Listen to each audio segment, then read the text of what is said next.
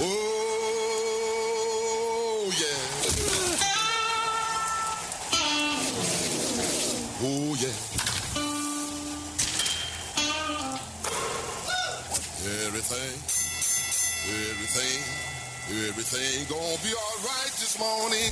Live from the Delta Media Studios in Upper Lafayette, here is the producer extraordinaire, Hannah Five Names, and your big, bald, beautiful host, Raymond Parks III, better known as RP3.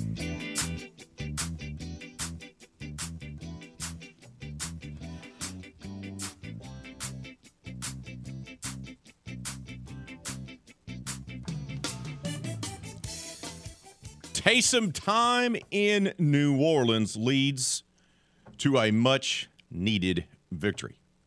Good morning. Welcome to RP3 and Company. I'm your host, Raymond Parks III, better known as RP3. I'm joined in the game studios by the producer extraordinaire, Miss Hannah Five Names. We got a great show lined up for you here this morning. Jeff Palermo will join us at 7:30. Our friend from Tiger Rag Radio and the Louisiana Radio Network. We're going to talk all things LSU. It was not a celebratory atmosphere once the game kicked off. Before the game, Saturday against Tennessee, it was a great atmosphere. Once the opening kickoff occurred, then it went all downhill after that. We'll talk the state of the LSU football program with Jeff Palermo at 7:30 at 8 o'clock.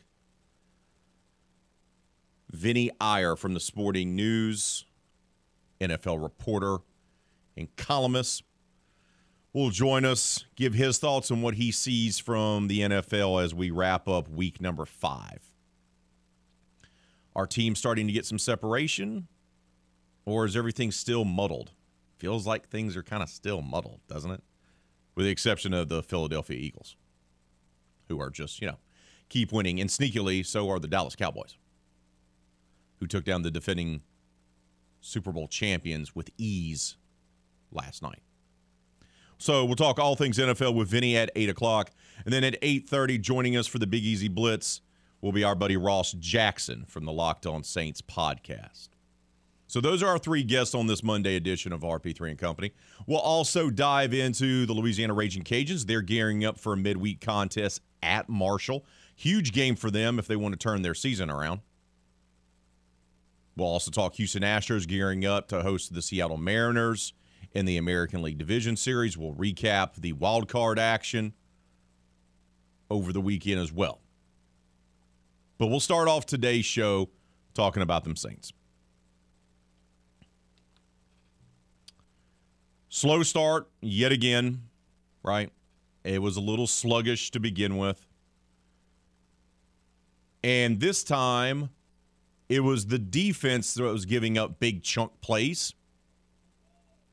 And you're like, hey, now, wait up. now, Saints didn't have Jameis Winston, had to put out Andy Dalton again. Defensively, they didn't have Marcus Maye. they didn't have PJ. Right? They were banged up on that side. Peyton Turner not playing games still. That's all that guy does is miss games. That's all he does. Been a first round draft pick on a guy who never plays. But I digress. Seahawks go up early in this game, 10 to 3. And you're like, ah. You're just like, mm, not thrilled by that. Not thrilled. Andy Dalton was okay playing quarterback again. Not terrible, not great. But the wide receiving core was banged up. You know, when you turn on the television and there you see Tre'Quan Smith and Marquez Callaway out there playing wide receiver for the Saints, your reaction is, eh, no, please don't. Please, please don't. And of course, Tre'Quan out there dropping passes in a in a tight game. But they start off getting the 56 yard field goal with, by Wil Lutz. That gives him a big confidence boost, right? The dome started rocking. But the Dome got pretty quiet after they gave up the 50 yard touchdown pass to DK Metcalf. And I could just hear Saints fans screaming. I could feel Kevin Foote screaming. I was like, oh no. I was like, oh no, here it comes. And then Seattle adds a 56 yard field goal themselves, and they're up 10 to 3. But then comes the second quarter, and they start utilizing Taysom Hill more. Andy Dalton was the quarterback, but they used Taysom in that wildcat role. Line up at tight end, line up in the backfield, line up at quarterback. Eight yard touchdown run. That ties it. Then it was Taysom time again, nine yard touchdown run. Now it's 17 to 10. And just like that, it swings. Seattle adds a field goal to cut it 17 13. And then they take the lead before halftime because the Saints secondary decided to be sleepy on Sunday. Tyler Lockett, 35 yard touchdown pass from Geno Smith. And we talked about this last week that this was not going to be a pretty game, right? We talked about how this was going to be an ugly game, but as long as they won, that's all that matters. In the third quarter, you have a little bit of a scary moment. Olave catches a sensational 16 yard touchdown pass from Andy Dalton. That was great.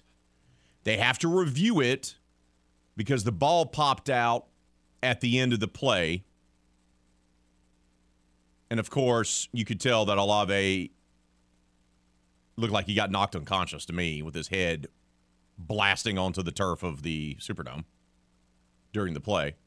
They review it, it stands. Touchdown.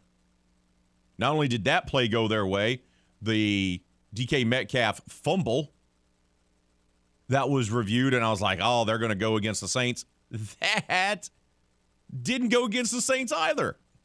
So they had two 50 50 calls get reviewed and go for the Saints. What? What's going on in this game?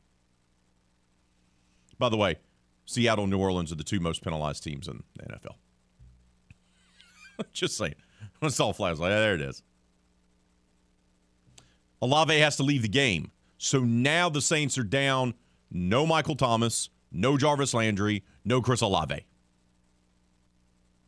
You got Tre'Quan Smith and Callaway out there lining up at wide receiver. Oof. Yet they find a way. This time, Taysom time with his arm. They bit like it was nobody's business. Taysom comes in the game. It's the perfect time to call that credit Pete Carmichael for calling a very good game. They thought it was going to be another Taysom run. Sucks him in. Trautman, 22 yard touchdown pass. It was perfect. He just rocketed in there, and Adam Trautman caught the ball. Once again, once again. Calls going the Saints' way. Adam Trautman's catching touchdowns. Taysom Hill is scoring touchdowns. What was going on yesterday in the Dome? But the fourth quarter comes and Seattle fights back. Another big chunk touchdown for the Seahawks. Geno Smith finds Tyler Lockett this time for a 40 yard touchdown pass. My wife was screaming. We we we had a we had a a, birthday dinner, lunch dinner at my in law's house yesterday for my brother in law. Shout out to Robbie. And we were watching the game at, at their house, and Tina was sitting next to me. And man, when Lockett scored on that touchdown pass, she just grabs one and goes, What are they doing? I go, Babe, calm down. And then she really got upset when the defense decided to be like, Hey, backup rookie running back Kenneth Walker III. Come on down for your 69 yard touchdown run. Just just went just gone. Just gone. What are you doing? 32 31. The two point conversion, no good. That's key. Geno Smith's two point conversion, no good. But Seattle has the lead 32 31. Saints are down at home. You're like, they got a couple timeouts. They got more than five minutes on the clock. They got time to march down the field. And Taysom Hill said, I don't need that five and a half minutes. He said, it's Taysom time. 60 yard touchdown designed run. And that DB tried to catch him, and Taysom's like, nah, I'm, I'm to I'm gonna take you with me to the end zone. Guy just took over. Best performance of his career by far. Taysom Hill had the best game of his career. Not only did he have the four total touchdowns, three of them on the ground, one passing, he also recovered a fumble on special teams. Was still out there playing special teams. And the Saints pull it out 39 to 32. They improved to 2 and 3 on the season. Get a much needed win. Andy Dalton, not terrible. Not great, but not terrible. 16 to 24, 187 yards, one touchdown, one pick, only sacked one time. Both Taysom Hill and Alvin Kamara over 100 yards on the ground. Taysom for 112 yards with three touchdowns. Kamara 23 carries, 103 yards, averaging four and a half yards a pop. On top of that, Kamara also led the team in receiving, six catches for 91 yards. So they got Alvin the ball. That, that was the thing when you watched the game. Somebody changed their game plan. All right, Andy, this is what we're going to do. We're going to have specialized plays for Taysom Hill. We're going to take advantage of it. We're going to run the football, and we're going to get the ball in Alvin Kamara's hands as much as possible. Six targets, six catches for 91 yards. And he had over 100 yards rushing. It's amazing. I, I, why haven't they been utilizing this game plan all season? I'm not for sure. Well, we'll have to do a deep dive into that later. But they came out and you could tell they had a game plan. Their game plan was get the ball in Hill and Kamara's hands. And that's what they did. No Michael Thomas, no Jarvis Landry. They lost Chris Olave during the game. They had Callaway, Tre'Quan Smith, and old Keith Kirkwood out there catching balls. And yet they still found a way to win Now, it wasn't the cleanest game. Kamara lost a fumble, which was costly. Andy Dalton had the pick, was not a good throw. And the secondary had its struggles. It was not a good game for Paulson Adebo. He got burned mm, a few times. Got lost a little bit, lost a step, got lost out there. Made some good plays, but then his bad plays were really bad. Secondary was not its best. As Geno Smith, 16 to 25 for 268 yards, three touchdowns. And most of those touchdowns were all chunk plays 40 yards, 50 yards, 32 yards. So, not the prettiest performance, but 39 32 is still a dub. Still gets you to two and three. You feel like you got something working here with Andy Dalton as your starting quarterback. He's competent. He's not terrible, but he's not great. So you got a guy like that at quarterback. He's not going to cost you a game. He may not win you a game, even though that throw he threw to Olave was phenomenal. Andy Dalton's an average quarterback. So it's as if Pete Carmichael and Dennis Allen were like, hey, the guy that we got out there, he's kind of average. Doesn't have a big arm, but he's not going to turn over the ball a ton. We're not going to have to worry about a three interception game. We can throw for maybe 200 yards with this guy. Let's get the ball in Taysom Hill and Alvin Kamara's hands as much as possible. Okay? Everyone on board? Okay. And there you go. Put up 39 points. Now, Will you get Michael Thomas back and Landry back, and then you get additional weapons that will obviously help Andy Dalton? But this could be a formula here. Have your quarterback just be kind of average, make some plays throughout the game to the wealth of wide receivers that they have, even though we got to figure out about Chris Olave if he's going to be in concussion protocol. And if Landry and Thomas are going to be back for Sunday's tilt against the Cincinnati Bengals, the return of Joe Burrow and Ja'Marr Chase to the Superdome. Or, you know, whether or not you have them back or not, can you incorporate? Look, Taysom Hill's not going to have four touchdowns every game. But if you incorporate Taysom Hill more into the offense, it's going to free up other guys. Use the pieces that you have. And the frustration part for the last few weeks is that they haven't been using Taysom Hill. They haven't been using Alvin Kamara. You got guys on your roster. You have talented guys. Use them. The Saints did a good job of doing that yesterday, and they pull out the win 39 32. We got to take a timeout. We'll hear from the Saints. The victorious Saints. Should be a glorious Monday morning, right? Should be. Kevin Foote? Eh, we don't know. You're listening to the game. That's what we do know. Southwest Louisiana Sports Station, and you're home for the LSU Tigers and Houston Astros.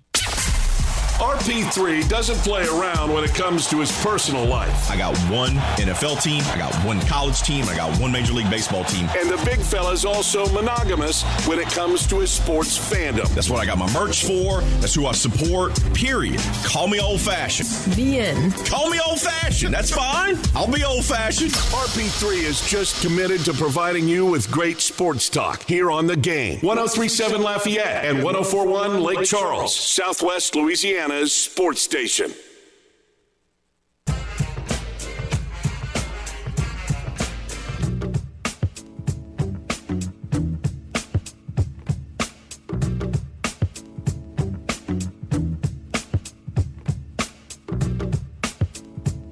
Zero. Oh. Take it one week at a time. Okay. Never take winning for granted. That was a hell of an effort. Okay. We talked about this being a bat game. All right. Okay, and we talk about being the most physical team, and we talk about winning the Russian battle, right? Okay, how about 48 for 225? And we made the plays when we needed to make the plays. And here's the deal, men. Okay, when your number is called, you got to step up. And we had some guys step up today. Yeah. That's a hell of a win. All right, it's a hell of a win. Now we got a lot of things we still got to clean up. Got to do. One and zero, one and zero, 1 0, 1 0. Hell of a win, man. Yes, Somebody break it down. Dennis Allen praising his team inside the locker room after yesterday's win over the Seattle Seahawks. Guys had their number called and they stepped up uh, across the board. Taysom Hill stepped up. Alvin Kamara stepped up. Even Mark Ingram got that two point conversion. Big deal. Guys stepped up. Wasn't the prettiest thing. They got plenty to work on. Geno Smith had chunk play after chunk play in that secondary. Got to clean that up. Now, getting Alontae Taylor, Marcus Maye, PJ Williams, getting those guys back will be helpful. you know, getting a few starters on the back end of the defense to come back in would be helpful. And we'll see what happens this week. And we'll also see if you get Jarvis Landry, Michael Thomas back, and if Chris Olave, the sensational rookie at Ohio State, is going to miss time. But it was a victory. Got the job done. And they used Taysom Hill a lot yesterday, right? Three rushing touchdowns and a 22 yard passing touchdown to tight end Adam Trautman. He even all his own special teams recovered a fumble. Was the game plan, though, to have Taysom time that much? Look, I don't know that you ever really know exactly how many snaps somebody's going to get. It just depends on how the game's being played out, you know. Um, but I thought we were able to do some things in the running game and utilize him in, in those areas. Um, and then obviously with the uh, with what they were doing defensively, um, you know, trying to stop the run game. We felt like there was an opportunity in the passing game, and and and uh, you know we were able to throw a touchdown there. So, uh, look, I got to give you know Pete Carmichael and the offensive staff a lot of credit for the game plan that they put together. Um, they operated it it uh, very well, and uh, and and that was a big part of it. Taysom was sensational. Big play after big play, including that huge 60 yard touchdown run that he had where he just broke through and then was off to the races and the DB couldn't catch him. And this is what the Saints fan favorite had to say of what he saw, how he would break down that 60 yard touchdown. Look, I, I, think obviously that was a that was a big play. They knew we were going to run the ball, third and short, um, and so they were clearly selling out to, to stop the run. And um, you know, if, if, you get by the first level of defense, there's just there's nobody left. And so once I broke contain, I knew it was a foot race. And um, you know, I, I think if, if, I was five yards further back, I don't know if I if I would have got in. But um, look, we made it work.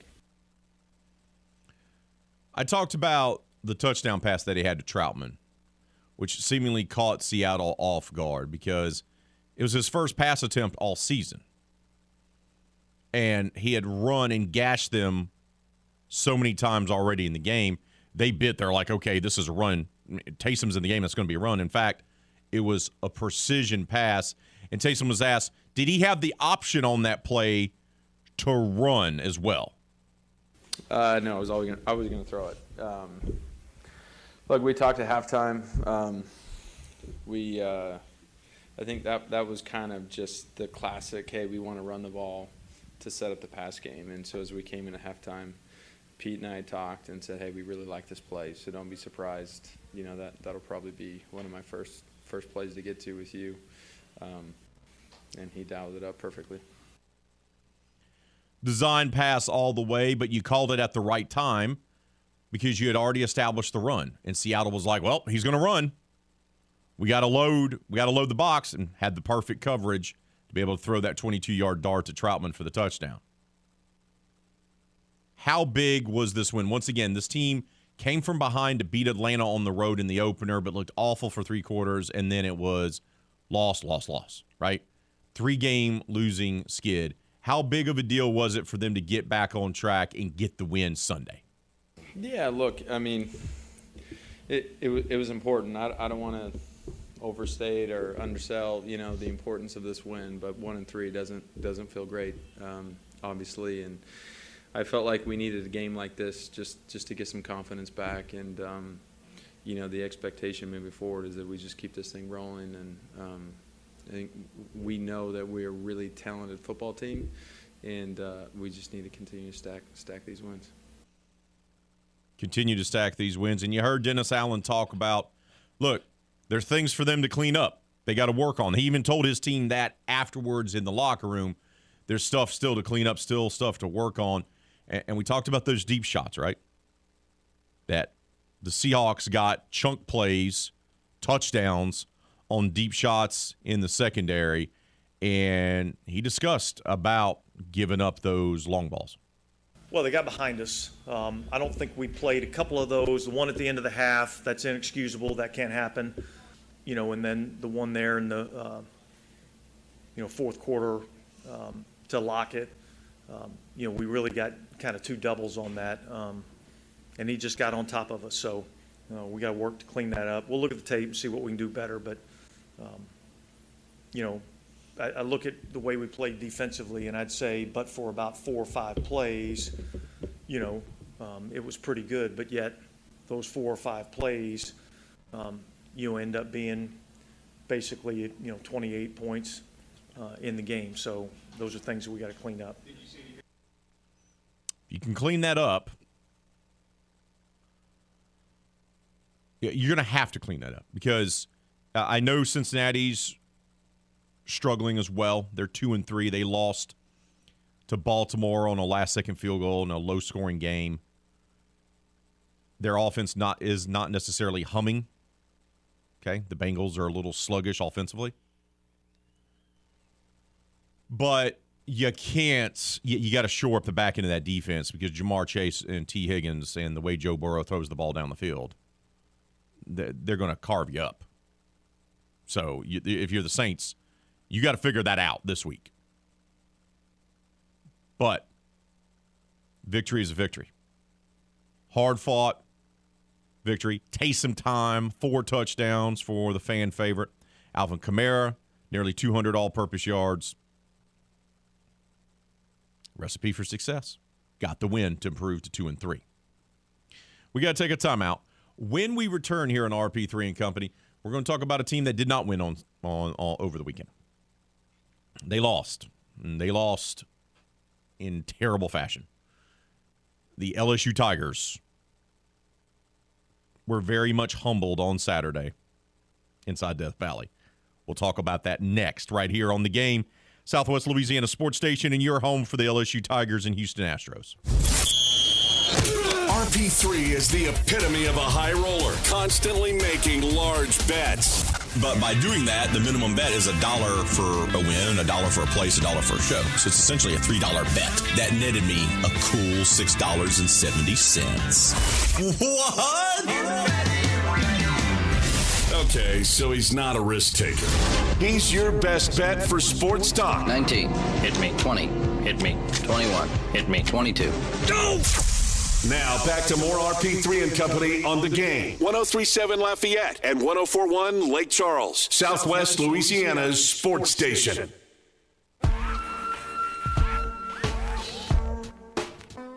Well, that was not um, what we had planned um, nor expected. We expected to play much better than that. Certainly, when you uh, fumble the open kickoff and give a extra possession to a team that you know obviously plays fast and, and loves extra possessions, and then give them another three points and spot them 10 points in special teams, you put yourself in a huge hole. Uh, that's what we did. And then our, our details were, were, were not very good. I, I mean, look, I could stand up here all day. Th- that falls on coaching. That that's on me, and I have to coach better. Brian Kelly trying to find the words after one of the absolute worst losses inside Tiger Stadium in the modern era. LSU got mollywopped. And it started right from the jump. Jack Bech fumbles the opening kickoff. Recovered. Six plays later, Small pounds his way into the end zone. Just like that, you're down by a touchdown. And off they go. LSU was outmatched, had no chance. Uh, they, they just didn't.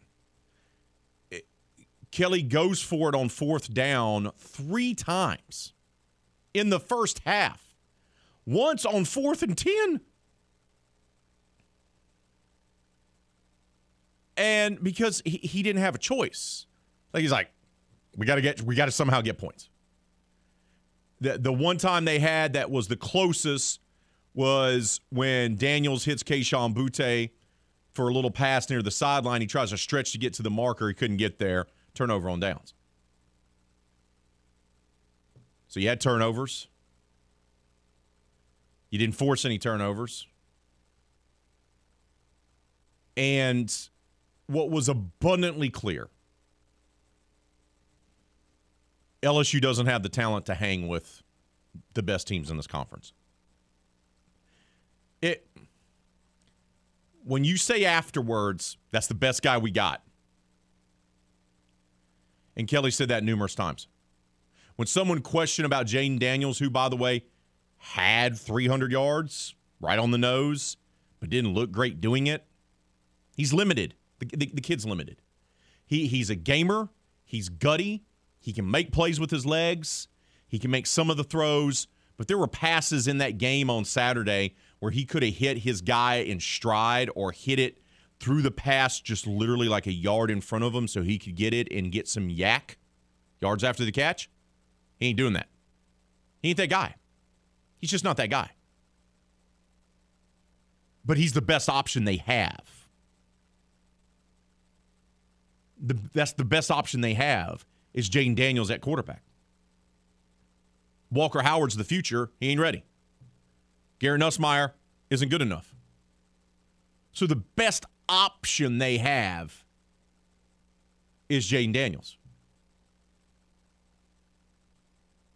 They can't run the football either. That, that's the thing that is stunning to me. I know the offensive line is a mess. I get it. And losing Will Campbell, your best offensive lineman, during the walkthrough the day before, he had to be hospitalized for dehydration. You saw it on Instagram. Even posted a picture, I'll be back. They had to reshuffle their offensive line. I get all that. We're talking LSU football cannot run the football. They can't run the football.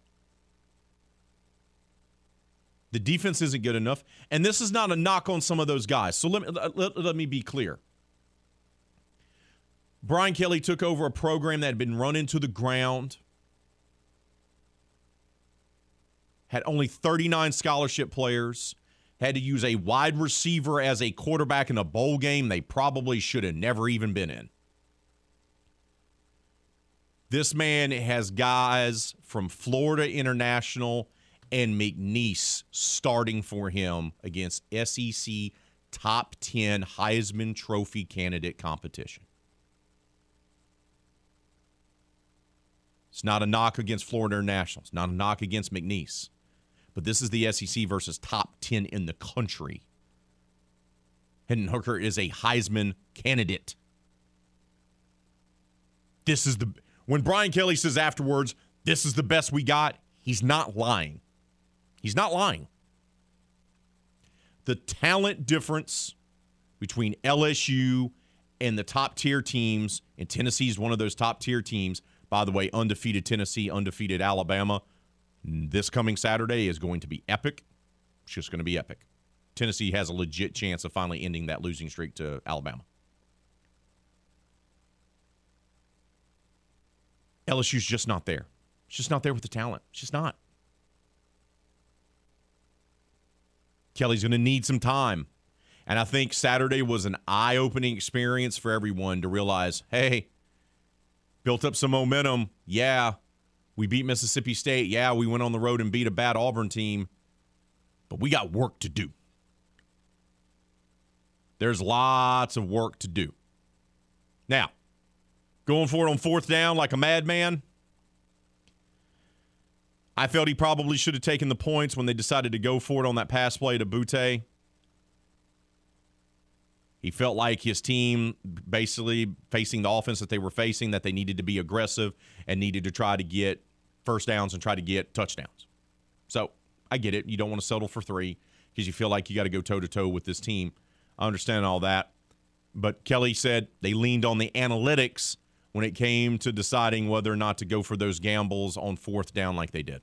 I got behind by 10 and then, you know, couldn't match possessions at that time. We were within the, you know, the analytical numbers too. So I was keeping an eye on, you know, where we were from that position. You know, once you get behind against a team like that, you know, you're listening both to those and, and your opportunities to score. So felt like I needed to. So he took a gamble because he felt like his team was outmatched. And they were. And they couldn't convert on fourth down. They went 0 for 3 on the fourth down conversions. Not optimal, by the way. Couldn't get it done on fourth down gambles.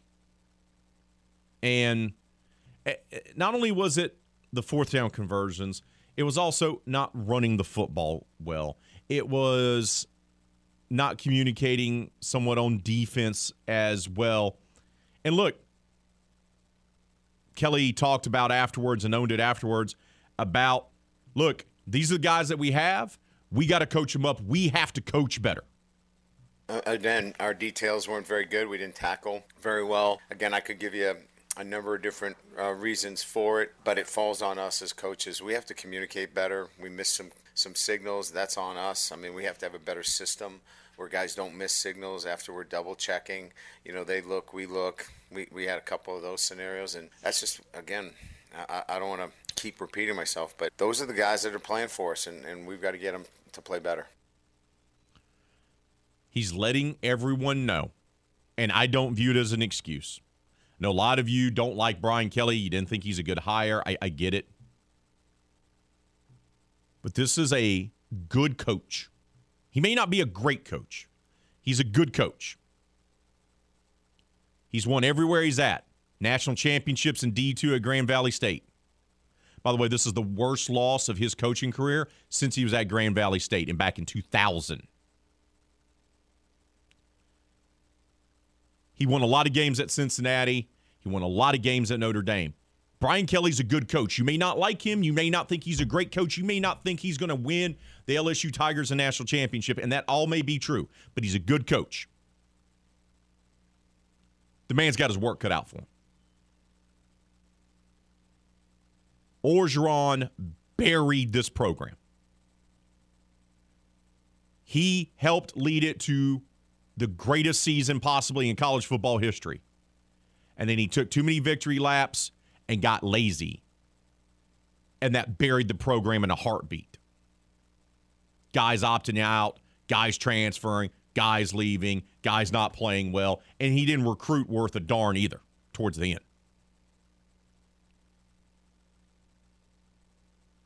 Saturday tells you just how bad off the LSU Tigers are. The talent is not there. You can when you're in the stadium, you can see it firsthand. You see it even more so than you can on television. I, in the opener, you're like, well, it's the opener against Florida State. You saw it Saturday. Like Tennessee is an elite team. That's a team that's going to try to contend for the SEC championship.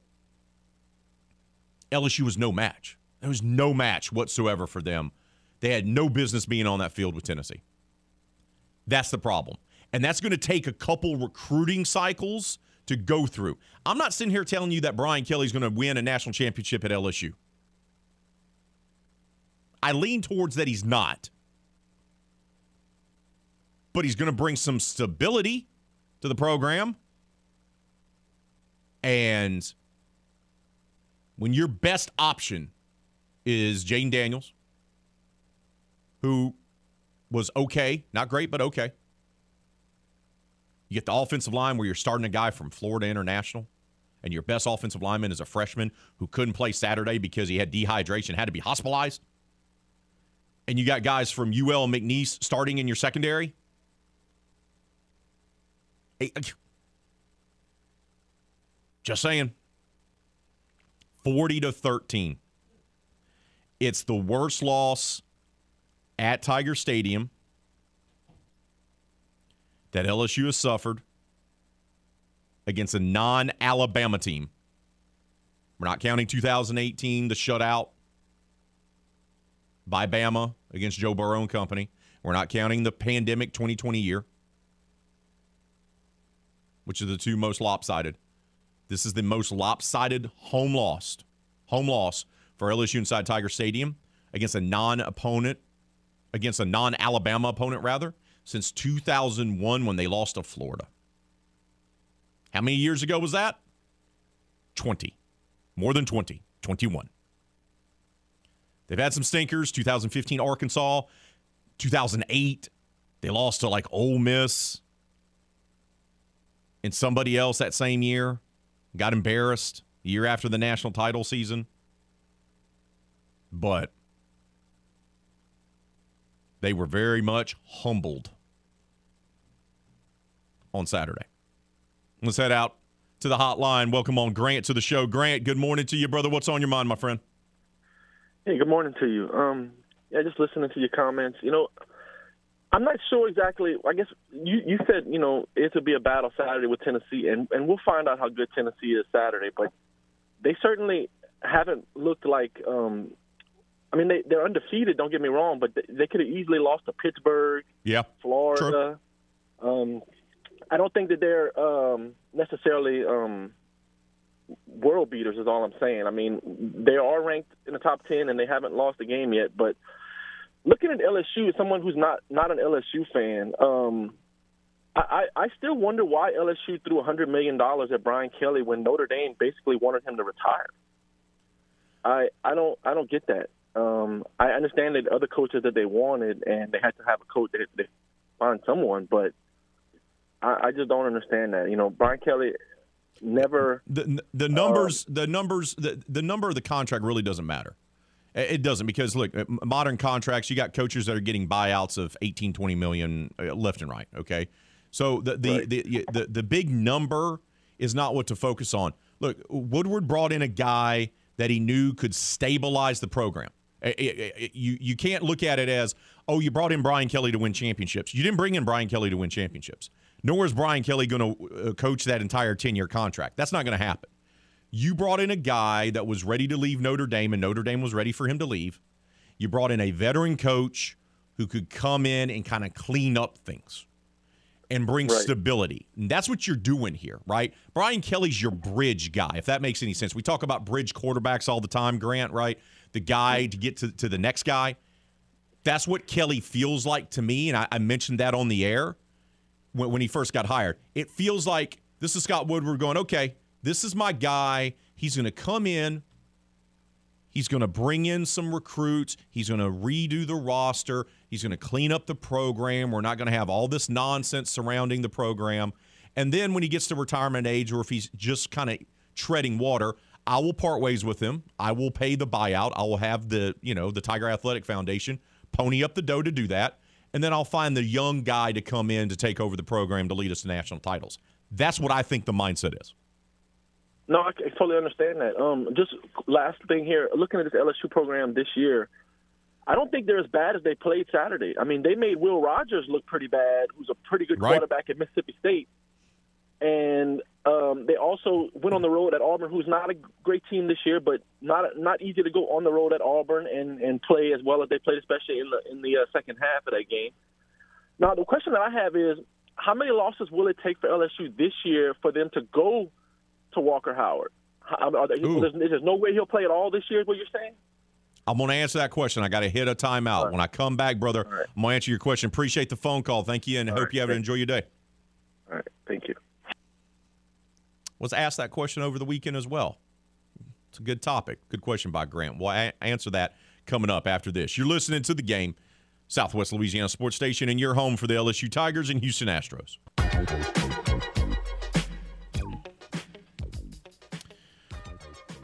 Grant asked an excellent question. He, he, he also made a statement. Doesn't think this LSU team is as bad as it looks on Sunday, I, I, uh, Saturday rather. I agree. And I also look at their schedule. Arkansas is fading; they're struggling. Texas A&M could be a nuclear disaster by the regular season finale. You should beat UAB, and then honestly, Saturday's game against Florida, who's four and two, that's a coin flip game.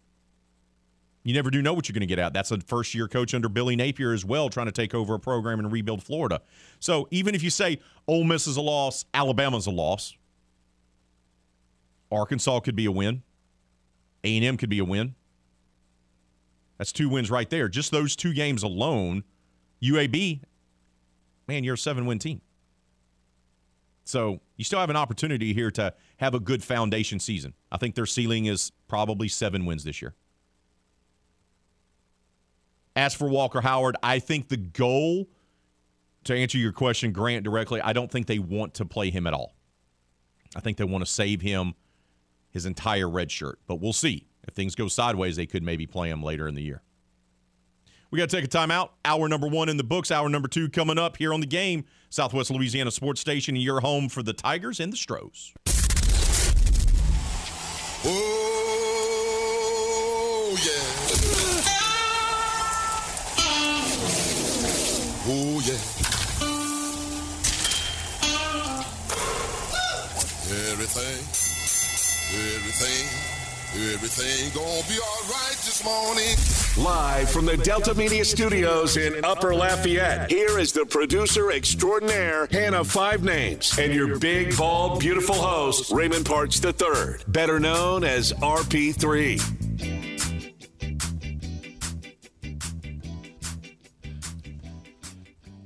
Saints are a winner as they use Taysom Hill and Alvin Kamara to get a win over the Seattle Seahawks to improve to 2 and 3. That leads us to our poll question of the day, where we ask you is this formula that we saw Sunday? Plenty of Taysom time, plenty of Alvin Kamara getting the ball in his hands, both with actual handoffs and, wait for it, screen passes, which I've been yelling about for weeks now. Is that the new formula for this team to get back to being a winning team, to get back into playoff contention? That's our poll question of the day on this Monday edition of RP3 and Company. And right now, 44% of you say yes, 43% say maybe, got some hesitation.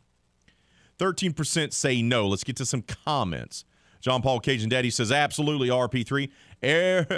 Every more Taysom Hill, the better for everyone. And them 39 to 40 fantasy points ain't too shabby. yeah, I know some people that have Taysom Hill on their fantasy football team and many of them did not have them in their lineup. yeah. JPK the OD. It's the is the formula to go nine and eight, miss the playoffs by one game, get a late first round draft pick, and talk about waiting until next year. It's not sustainable. Taysom will get hurt, and we still have a one hundred million dollar slot wide receiver with a perpetual foot injury, with with back end of the bill curve backups. JPK the OD. Why are you so negative today? The Saints won and your Mariners won over the weekend. They're headed to the division series. It should be nothing but positive vibes from you, my man. Why are you bringing negativity to the timeline? I don't understand it. You perplex me. Ralph Bergeron says, I assume you mean using Kamara and Hill similar the rest of the season. Seattle was one of the worst defenses, so let's not get crazy, but it was fun to watch. As for giving up big plays, I hope not. A look at the lab on Airline Highway. It just has a dog with a blank stare looking at math problems. Yeah, th- those big chunk plays are a little, a little concerning. Keep those votes coming on our poll question of the day. Leave your comments on Facebook and Twitter. Just make sure you keep it clean for the kids. Let's head out to the hotline. Welcome on Al to the show. Al, good morning to you, brother. What's on your mind, my friend? RP3. Uh, Miles, uh, Les Miles went to the national championship game twice and Orgeron away at one time. So how can you not think that Brian Kelly cannot bring him to the national championship game? Well, he's got to look. I, I think he has a chance. I'm not saying he has an impossible chance. I just think he's going to take him a couple years to build up to the program, right? So, and you're going to have some teams that are going to be possibly in your way. You know, uh, how much longer is Nick Saban going to stay at Alabama? We don't know. Kirby Smart at Georgia. Billy Napier at Florida, could he turn them back into a power? I, am not for sure. I, look, you're exactly right. Les Miles won a national championship. Coach Ed Orgeron won a national championship. Brian Kelly's smarter than both of those guys. Uh, so the, the likelihood of that happening could still happen. Uh, could still happen here. I just think Saturday we saw just how far off LSU is from being back to being a contending team. Yeah, I agree. I just want to make that point. Thanks for taking my call. Appreciate the phone call, brother. Enjoy your day. Look, yeah, Les was able to win one. That 2007 team is a crazy team to think about, right? They lost two games and won the national title. The only team to do so. All because, and they only got to play for the national title, all because an undefeated West Virginia team led by Pat White and Steve Slaton with a dynamic offense. The only thing they had to do was beat a bad Pittsburgh team in the backyard brawl. And Pitt ends up upsetting them. And Pittsburgh didn't even go to a bowl game. They weren't good enough. They didn't have enough wins. And that dropped West Virginia out of that spot. And LSU goes and beats Tennessee in the SEC championship game and they get a crack at the national title. Crazy how that works. Crazy how that worked. That 2017 was ridiculous. That 2016, you could argue, was better. Had more talent, was a better team than the 2017, but the 2017 was the one that won the title. You could also argue the 2011 team may be the most talented LSU team besides the 2019 team. And they didn't win the title. It's crazy how that works. But you're right. Les one at won. I, I think the 2019 was lightning in a bottle. Right? You get Joe Burrow. You have three just ridiculously phenomenal wide receivers. Justin Jefferson, Ja'Marr Chase, Terrace Marshall Jr. You, you have a breakout year with Clyde Edwards Helaire that no one thought was going to happen because remember, he was always lost in the shuffle in the running back room. The offensive line played better. They won the Joe Moore Award, but they weren't great. Burrow made all the difference.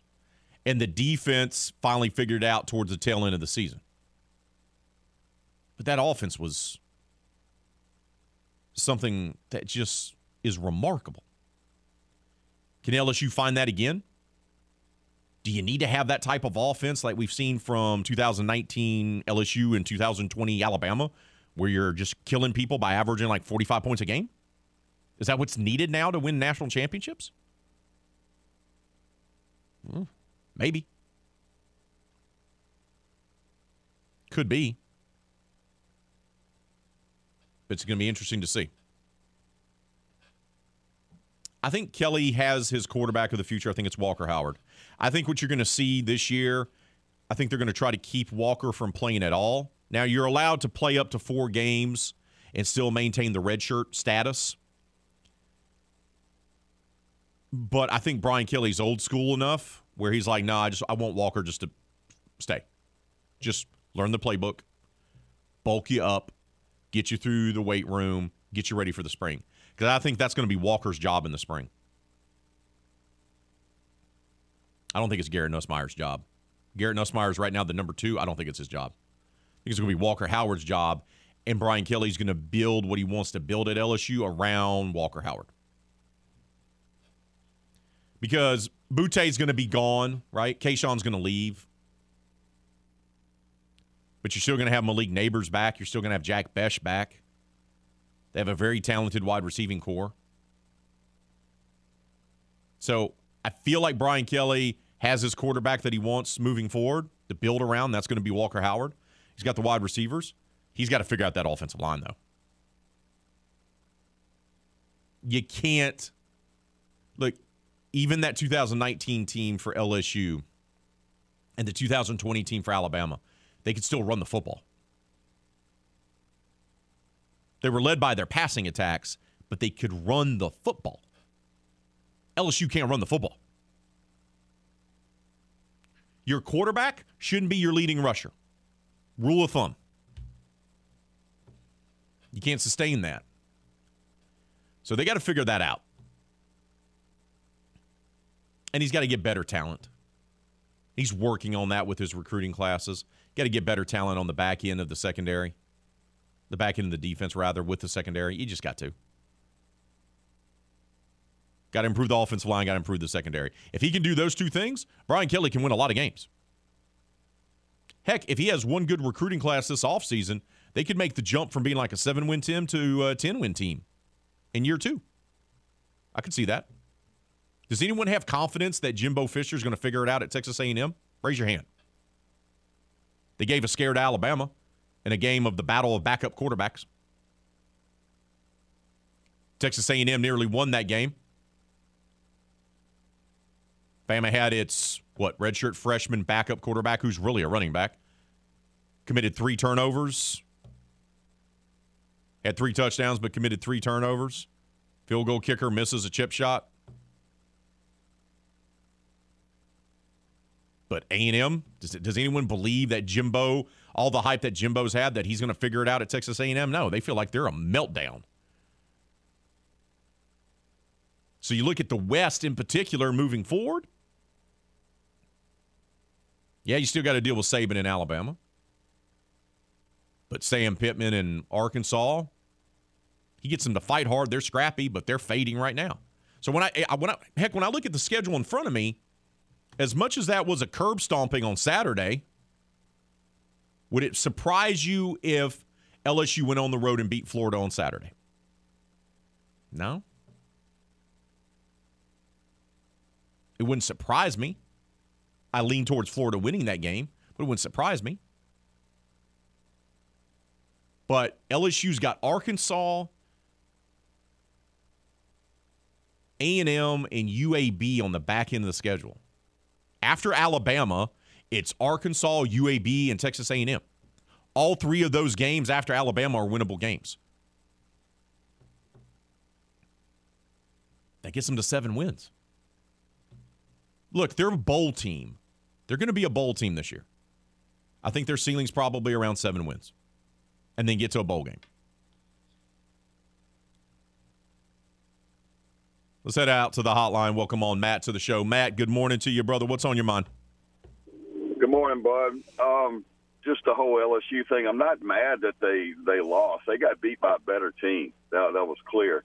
I just was so disappointed at the the play calling um, that you know you were talking earlier about what does it take to win a national championship. It takes coordinators, yeah. coordinators that know what they're doing. This OC is not the guy, and the special teams guy that he brought down is not Ooh. the guy. He's going to have to find an OC and a special teams coordinator to right that ship. Defense is okay. Um, I don't think they're any worse than Aranda's defenses because if you remember, even the the 19 season, it wasn't a great defense. That's they correct. kept them in games, but they had a lot of close games. They gave up a ton of points. Um, you got to have defense to win a championship, but um, you know you were asking earlier, what does it take? It takes an offense that clicks, and this is far from clicking.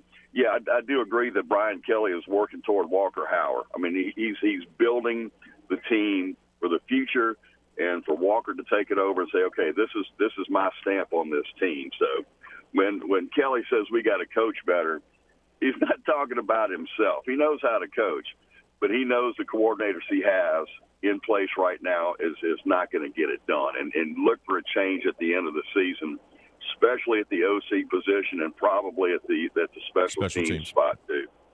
Matt, I agree with you, brother. I appreciate the phone call. Enjoy your day, my friend. You too, man. Uh, and, and, Matt brings up a great point here. That was the, that was the downfall for Coach Ed Orgeron, wasn't it? Bad coordinators. After 19, it was bad coordinator time, and he made bad hires. Some of them he didn't even interview.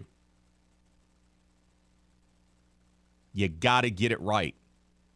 Why does Saban have so much success at Alabama? Why does Kirby have success at Georgia? Why does Dabo, even though you may hate him, have so much success at Clemson? Because they have coaches. The head coach surrounds himself with the brain trust. And in 2019 at LSU, Orgeron did something that he never really had done in his career. That's what, especially what he didn't do at Ole Miss. He got guys that were smarter than him in the room with him. He had consultants. He had the legendary John Robinson, former USC coach. Remember, he was an analyst. They had all these guys as analysts or consultants and everything like that. And he brought in a bunch of guys in there and said, Hey, I'm just the figurehead. I'm the guy with the sound bites. I'm the guy that's the face of the program. You guys are going to do the majority of the coaching. I'm going to be the guy that's going to get them pumped up, fired up, ready to go. You guys are going to execute the game plan. And it worked. And then the next year, he took a hands off approach, didn't interview folks, didn't pay attention. Things started going sideways. Then he wanted to start to meddle, and then it got worse. And, he made bad coordinator hires.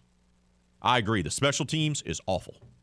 Once again, I, brought it up earlier. LSU can't run the football, which is stunning because it's LSU. The other thing that we've always been able to count on in pretty much the last 20 years at LSU has been what? Great special teams play great kickers and punters, guys that go on to the NFL, great return guys. Special teams has always been something you can count on from LSU. Special teams is not good. Not good. Got to fix it. Got to get better. Got to get better got to fix it, and need to do a better job.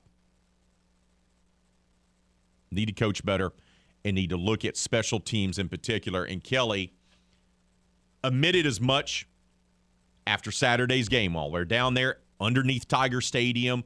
He comes to the podium. He talks about a slew of different things. And one of the things, and he kept bringing this home over and over again, was coaching better. But he also brought up that special teams needs to be coached better. We're on double secret probation. I mean, it stinks, right? You can't give up points, right? I mean, Jack Bech's the best guy we have. They put a, a pooch kick into the corner. I mean, he's got to haul up there and catch that football. I mean, that's the best guy we got. Now I'm back there with him, and we're working on those kicks. We didn't we didn't execute there. We outkicked our coverage. Bomb one um, into the wind. We give that returner about a 20 yard separation, and uh, we don't get off. One of our gunners doesn't get off a block. He's the best guy we got. So we just got to coach better.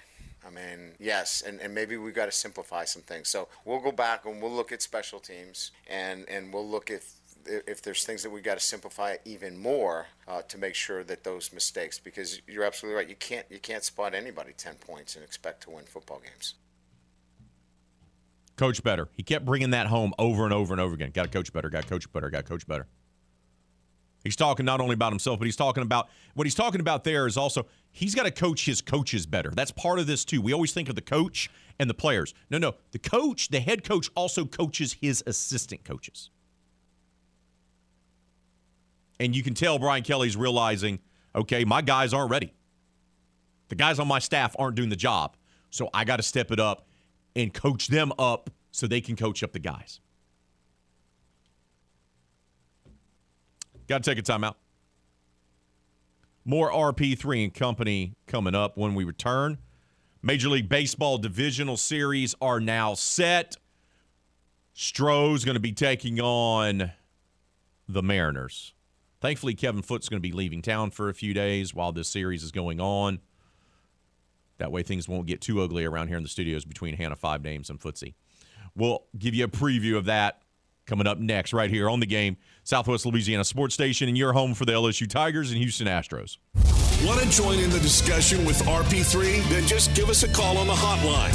You know the number. Two, four, niner, five, six, seven, eight. I can't hear you. You're trailing off. And did I catch a niner in there? Were you calling from a walkie-talkie?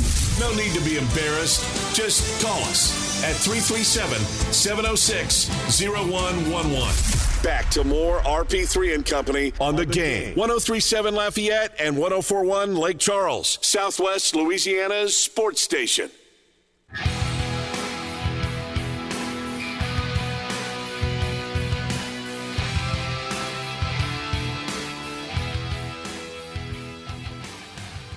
Major League Baseball division series are now set. Woo! It was an interesting weekend, unexpected weekend for wild cards, right? I told you last week for my Bravos, the team that I worried about the most was the St. Louis Cardinals. Well, they're not there. Phillies credit them. Despite fading a little bit down the stretch, they went into St. Louis and said, have some. Done. Molina and Pujols' careers, done. Cardinals, not moving on. Phillies are. Phillies Braves are going to be one of the National League divisional series. They obviously play in the same division. It's going to be a handful. On the other side of the National League, the Mets, despite winning more than 100 games, despite leading the National League East for, you know, 85% of the season, they don't even make it to the division series. Max Scherzer got absolutely trashed by the San Diego Padres. DeGrom keeps him alive for one more day, but Padres win it yesterday, take two or three in the wild card series in New York, nonetheless. And the Mets, who likely will have both of their aces hit the free agency market and some of their relievers and one of their bats, got to look around going, uh, what happened? Padres will now take on the Dodgers. So in the National League, you have divisional rivals playing each other in the National League Divisional Series. NL East between the Braves and the Phillies, NL West between the Dodgers and the Padres. Familiarity woo, could get things interesting in the National League, and that also applies, by the way, to the American League. Astros will now take on the Seattle Mariners. Mariners go into Toronto. Flex. You happy, are you? she's been flexing the whole morning, rocking her Seattle Mariners shirt, just over there flexing like she's Arnold Schwarzenegger at a Mr. Olympia competition. And I will continue to do so. I will be like what James did with the C- the Celtics. I will be wearing the shirt underneath my work shirt the next couple of days. Every day they play, I will be doing that. Just give me a heads up right now. Mariners beat the Blue Jays for nothing, and then in epic fashion, come back and win that game ten to nine. Yep. In game two, and just absolutely crushed the souls of all of Canada. Seattle, impressive, and now they get to face a team that they've had success against. Astros l- led the series against the Mariners during the regular season, 12 games to 7. But the Mariners gave them everything they could handle. And that's going to be interesting. That's going to be very interesting. The Guardians, by the way, formerly known as the Cleveland Indians, they easily dispatched of the Tampa Bay Rays, who backed into the playoffs. They faded down the stretch. They backed into the playoffs, and they looked like they were completely disinterested about being in the postseason. And Cleveland's like, thank you, boom, bye, moving on. So in the American League, for the divisional series, this is what we have Yankees, Guardians, best of five series. Game one will be tomorrow night, 737. Also, game one for the other divisional series between the Stros and the Mariners will be at 237 first pitch. You can listen to that game live tomorrow here on the game. We'll have day playoff baseball for you tomorrow, Tuesday. That will wipe out Jordy Holtberg's show and Crunch Time with me, Gez Mesh. And then again on Thursday, game two will be at the same time as well. 237 first pitch. So no Jordy, no crunch time on Thursday as well, because we got Astros baseball. Both of those first two games, of course, will be at Minute Maid Park in Houston. Then game three will be in Seattle, and games four and five, if needed. Games four will be in Seattle as well. That'll be Saturday, Sunday, games three and four. And then game five, if necessary, will be back in Houston on Monday. National League Division Series, that begins tomorrow as well. Phillies at Braves, uh, 1207. And then Dodgers and Padres will also be Tuesday night. So the division series are set. Now, five names. Yes. We talked about not being greedy with your fandom. We discussed this. We did. Your team gets to the playoffs for the first time since 2001. Mm-hmm. That's a victory. You win the wild card series against the Blue Jays on the road. Great victory. No matter what happens this next week, in this best of five series against the division rival Houston Astros, you should be good to go. Yeah. Our, my, my, my goal for the season was to get to the playoffs. We did that. New goal was then to win at least one game in the wild card series. We won two, we beat them. So now, if my if I just win maybe one in this, is a lanyard, but that For- would be for- that's for- be the next goal for the team. For you, because you're so appreciative, your team made it to the playoffs for the first time in more than 20 years. They not, then they turned around and won a playoff series on the road. You just don't want to be swept. Basically, yeah. I don't want it to end in three. There we go. We'll have a game four. It'd be great. There we go. There we go. I love it. Yep. I'm happy for you. A- You're a- happy. You're I am very ecstatic. My mom wanted us to help her and give her some ideas for Christmas. I was like, I just want a postseason Seattle Mariners hat and a Julio Rodriguez jersey. I have four different parents. They're all gonna ask for Christmas list. those are the top two on the list. If you give them all the same list, the likelihood is you're going to have them. Yes. Right. That's Someone's going to step up and get Your you to- fingers are crossed. Because you'll always have someone get you something that's not on your list, and you're like, I, thanks, appreciate. I really wanted this. this, these are the top two. I have four parents, and those four parents, two of them have four parents. So with my 11 grandparents and my four parents, I think it might happen. all right, there we go. But yeah, that that So division series have been set. Once again, you can listen to Stros Mariners live from Minute Maid Park. First pitch 237 tomorrow. You can listen to it live right here on the game. We got to take a timeout. When we return, Jeff Palermo from Tiger Rag Radio will join us right here on the game, Southwest Louisiana Sports Station, and your home for the LSU Tigers and Houston Astros.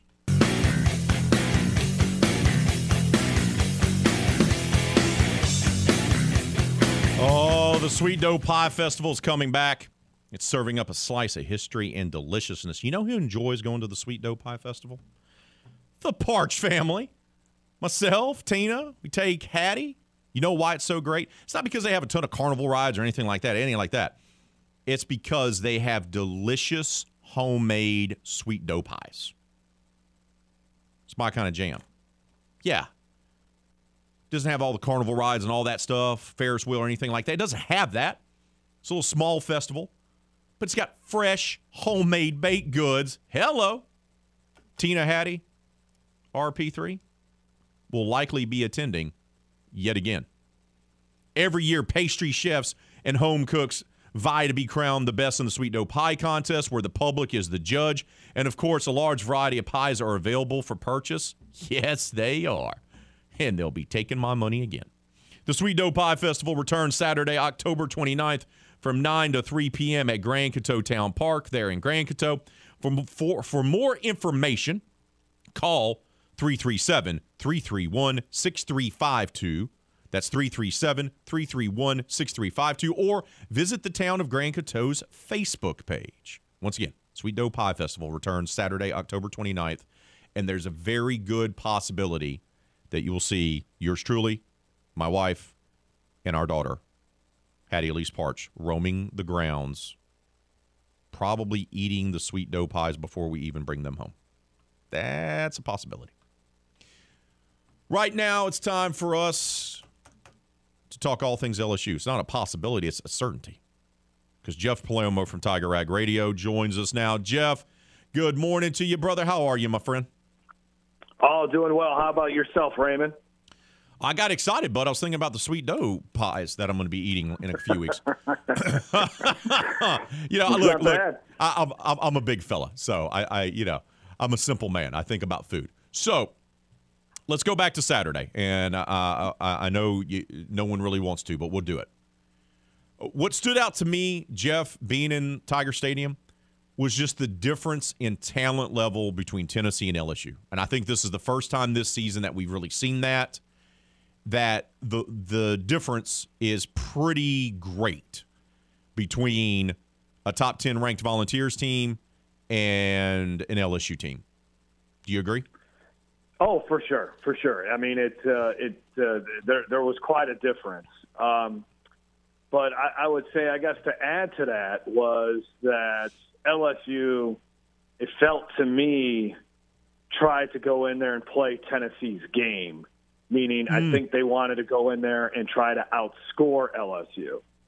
So you already know going into this game that you're at a talent disadvantage. You already know you're going in there without your starting left tackle. And it just seemed to me that uh, they were thinking that their defense, for whatever reason, which has been the strength of this team, uh, it, it didn't seem to me like they had faith that the defense can go in there and slow down Tennessee. I mean, you know, winning the opening coin toss and accepting the football to me was right there sets you off on a bad note, right? And then you you you you, get down uh, seven to nothing, you get down ten to nothing, uh, or seven to nothing. You you go for, I guess it was ten to nothing, and then you had a fourth, your first of the three fourth down situations you miss. You, you don't go for the field goal, you go for it. uh, it, it just seemed to me that they were trying to go into this contest thinking that they can just beat Tennessee 38-35 or something like that, and um, and and they just didn't show much faith in their defense, and in the end, their defense didn't play all that great either. So, um, it, yeah, it was a it was a game where every facet, offense, defense, special teams, coaching, preparation, all of that, uh, Tennessee was so much better than LSU, and you know that's uh, that was shocking because we were. I, I think a lot of LSU fans could have accepted a loss. I mean, heck, Tennessee came into the game favorite. I don't think though getting blown out by 27 points. I, I didn't. I don't think anybody really saw that. What do you make of his mindset and his theory about going for it on fourth down like he did three times in the first half? Uh, I, again, I, I just feel like there wasn't much trust that the defense can hold this Tennessee team down, and uh, you have an offense. Uh, you know, let's go. Let's go to the first one. I get. You know, the, the third down in one play. Uh, Jayden Daniels doesn't throw it when he's got one and one coverage, and then they go to Josh Williams, and then he gets stuffed. Um, really, I, I thought, and then going for it on your own territory, that was. I, I kind of get it in a sense that hey, we got to score touchdowns, and who knows? Maybe if they didn't have the the um, maybe maybe if it didn't start as bad as it did with Bech dropping the opening kickoff, maybe maybe they're not in that mindset. I don't know. Maybe it, that might have sped them up a little bit, thinking, "Oh boy, we better, you know, we got to somehow keep keep in, keep try or keep uh, keep pace with this Tennessee team." Um, and then the, really, to, the, just the whole sequence of events at the end of the half was just killer, right? I mean, you, you're down twenty to seven. There's that slant pass to Dre Jenkins. He drops it. It would have been a touchdown then you go for it on fourth down, and um, Daniels takes a sack, and then so what? It, was a ten point swing, and instead of potentially going into the locker room down six, you're all of a sudden down sixteen, and that was that was kind of the uh, that was the nail in the coffin, really. And then obviously Tennessee takes the opening drive in the second half uh, and scores. And again, another reason why why you accepted the football to begin with. You needed the ball to begin the second half in a game like this. Um, so it was just, uh, yeah, it, it was. It, it was one of those games that really just snowballed them on quickly, and they couldn't. They couldn't turn it around. I can't believe I'm saying this. I, I, I believe it because I see it. So I'm, I'm just being a little sarcastic here, but LSU football can't run the football. Like and and I don't know how you fix that, Jeff. Like I, I when I look at this team, they can't run the football. They just can't. No, they can't. No, they can't. They can't. And uh, it was demonstrated on that first fourth and one that they went for. Um, and Josh Williams didn't even get close to the line of scrimmage. And then you go down, you know, you, you go into this game without Will Campbell, and then Garrett Dellinger gets hurt, and looks like he'll be out. I'm guessing, you know, a few weeks. I don't think it's a season-ending thing but he's going to probably be out for these next two games. We'll find out what Brian Kelly has to say. Um, so now you're you're really you're you're without uh, two of your best offensive linemen, and that's obviously where it starts. But there's nothing out of this group that you're seeing uh, with between Josh Williams, the, the three guys that are healthy right now, Josh Williams, John Emery, Noah Cain. You're just not seeing you're not seeing anything. And we, we talked about it after the win against Auburn. If you can at least get a couple of big plays out of John Emery, right? Just give me a couple big plays, uh, just like he pulled off in the Auburn game. Uh, you'll take that. Well, you didn't really, you didn't get even that against Tennessee, but it is shocking when you consider, you know, all these great running backs that LSU has had over the last 10, 15 years, 20 years, really, and they just got they got nothing there. They have nothing there, and that that complicates the situation as well. I, and, I mean, there's so much. Uh, you know, Mike Denbrock's uh, you know receiving a lot of criticism, the offensive coordinator, but I I just think it's really hard to call plays um, when your offensive line is like this. Now, could they? Could they do some different things uh, schematically? Could could they I mean, I was just really impressed with what Tennessee did.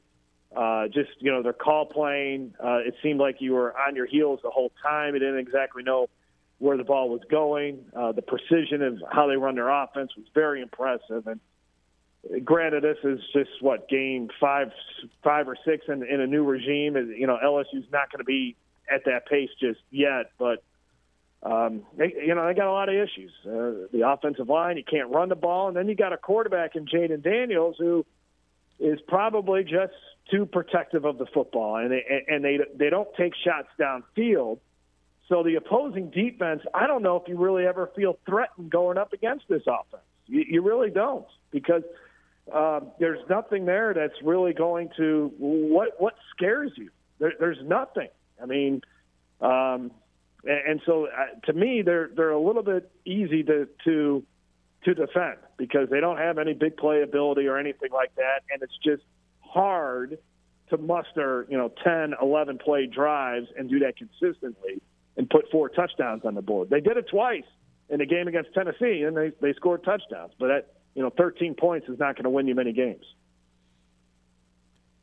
What'd you make of what Brian Kelly said afterwards? Because he kept bringing home two points, Jeff, that really stood out to me in the press conference was one, we got to do a better job coaching. And I think he's mm-hmm. talking about himself coaching his own coaches and the coaches themselves. And he kept bringing home the fact we got what we got, right? Like, yeah, these are the guys right. we have. These are the best guys we have. We have to coach them up. He was very forthcoming with that. He didn't shy away from it. He wasn't right. making excuses. He's just like, these are guys we got. We got to coach them up. We got to do better. We got to do better. What'd you make of the tone of his press conference? Uh, I mean, I think it's a tone that you hear from a lot of coaches. I do like the fact that you know they expect, or you know, they're putting a lot of blame on themselves.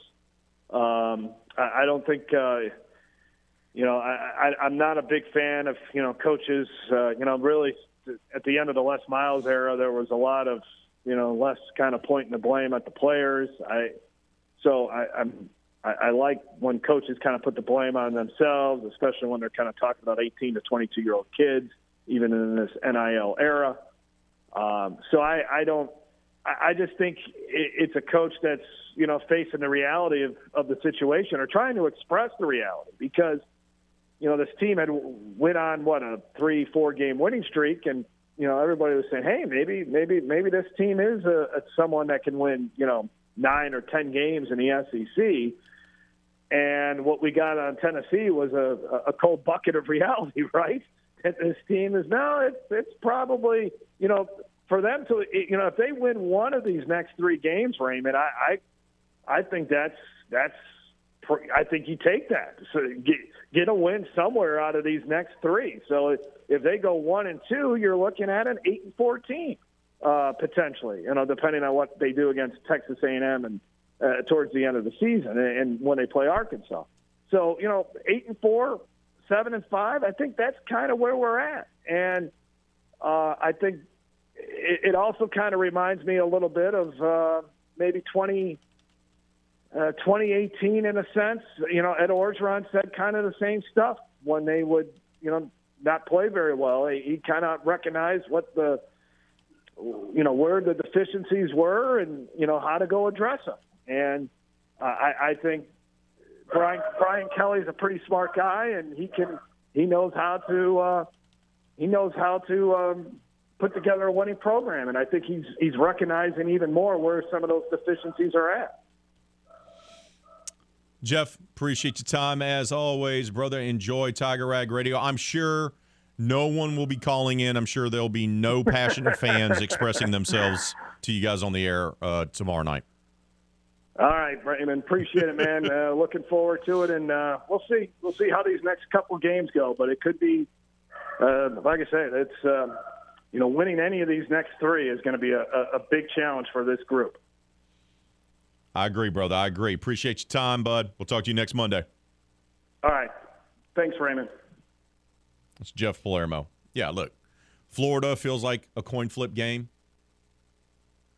right? You could win that. You sneak that win in. Ole Miss is undefeated, and they're starting to get really good quarterback play out of their young guy. But then it's bye week, Bama. But then, you know what I'm saying? Arkansas, UAB, A&M to end the season. I think all three of those are winnable games, even after what I saw on Saturday. We got to take a timeout.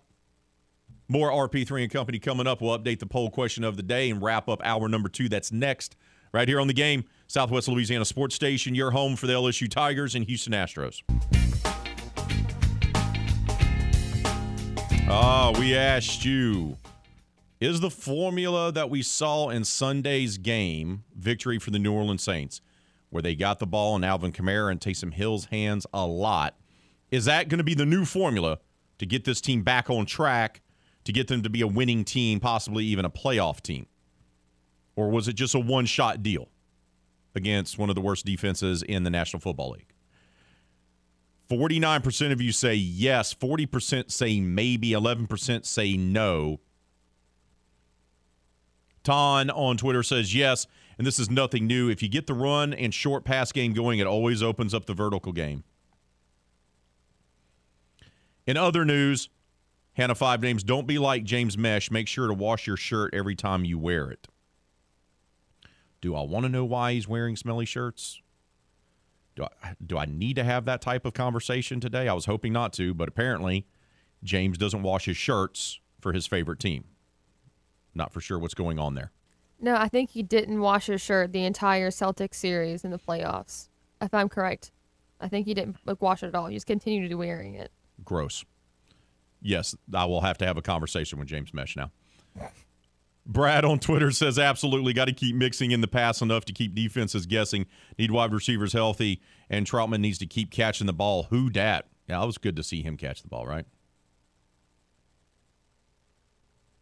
Ralph also says, and we don't have a number one draft pick next year. The only undefeated team in the league has ours. Go figure. John Paul Cage and Daddy says, I'll say this. In his first game, Hill effective aggravating his ribs in week two, held out in week three because of rib and ankle. Week four, very limited because of injuries. This is the first week since week one he was fully healthy. This is why he was now being fully utilized. Ralph also tweeting, Mickey Loomis fielding calls for the secret formula and sharing a gif of Dr. Evil from Austin Powers. oh, man. Keep those votes coming for our poll question of the day. Leave your comments on Facebook and Twitter. Two hours are in the books. We've covered a lot of ground. LSU, Saints, Major League Baseball playoffs. Hour number three, we'll talk more about the NFL with Vinny Iyer from the Sporting News. He'll join us to lead things off. And then after that, we'll talk a little Raging Cajun football. That's all coming up right here on the game, Southwest Louisiana Sports Station, and your home for the LSU Tigers and Houston Astros.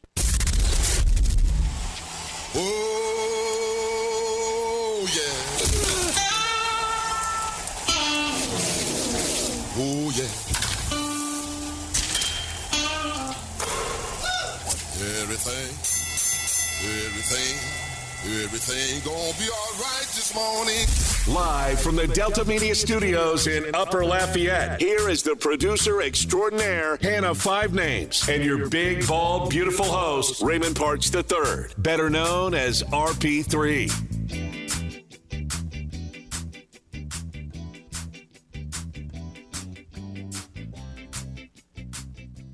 Hour number three has arrived on this Monday edition of RP3 and Company. Man, we've had a good show so far, haven't we? Covered a lot.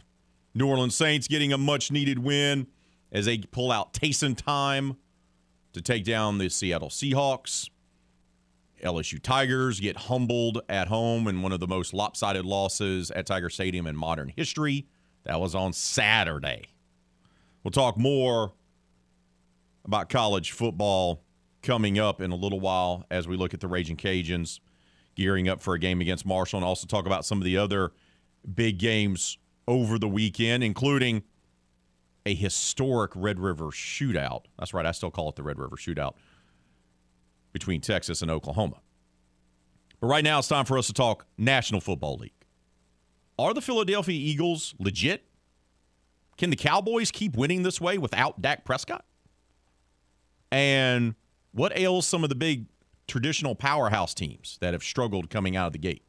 To break it all down for us is our guy, Vinny Iyer from the Sporting News. He joins us right now. Vinny, good morning to you, brother. How are you, my friend? Good. How's it going, RP3?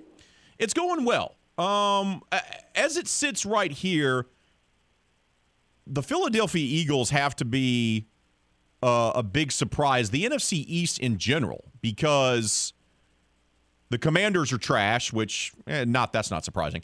But Philly, the only undefeated team left in the NFL. Dallas, despite not having Dak Prescott, finding ways to win with Cooper Rush. And the Giants, the New York Giants, who beat Green Bay yesterday in London, they find themselves right in the thick of things as well. What do you make of what's going on with the NFC East?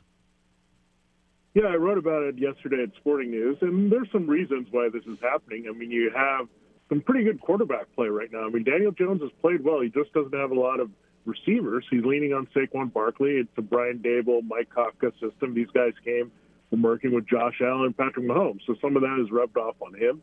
The Giants already had a pretty good defense. We know the Eagles have a very good defense with their front seven, and they cleaned up linebacker a little bit and have uh, definitely good secondary players led by Darius Slay. We know what the Cowboys are all about. They've got Demarcus Lawrence and uh, Trevon Diggs on the back end, and Micah Parsons cleaning up everything. So these teams are pretty loaded defensively, and their offenses uh, they're sometimes a grind. I mean, the Eagles are not necessarily explosive every single week. They have some issues. Uh, they had to grind through a little bit there against the Cardinals, but they can do a little bit of everything. They can run when they need to. Their quarterback can run, just like with Jones and with Prescott and uh, Cooper Rush uh, managing the game. And they can do a little bit of everything. They're versatile teams that can beat you in a variety of ways. I think their coaches have done a great job. Daboll, for sure. Uh, Nick Sirianni, 100% uh, with the Eagles undefeated. And Mike McCarthy, I think he gets a lot of heat, but I, I look at Kellen Moore and Dan Quinn. They're bringing good game plans every week to adjust to what's going on with – what they have there. So there's some good coaching. There's some good defensive play.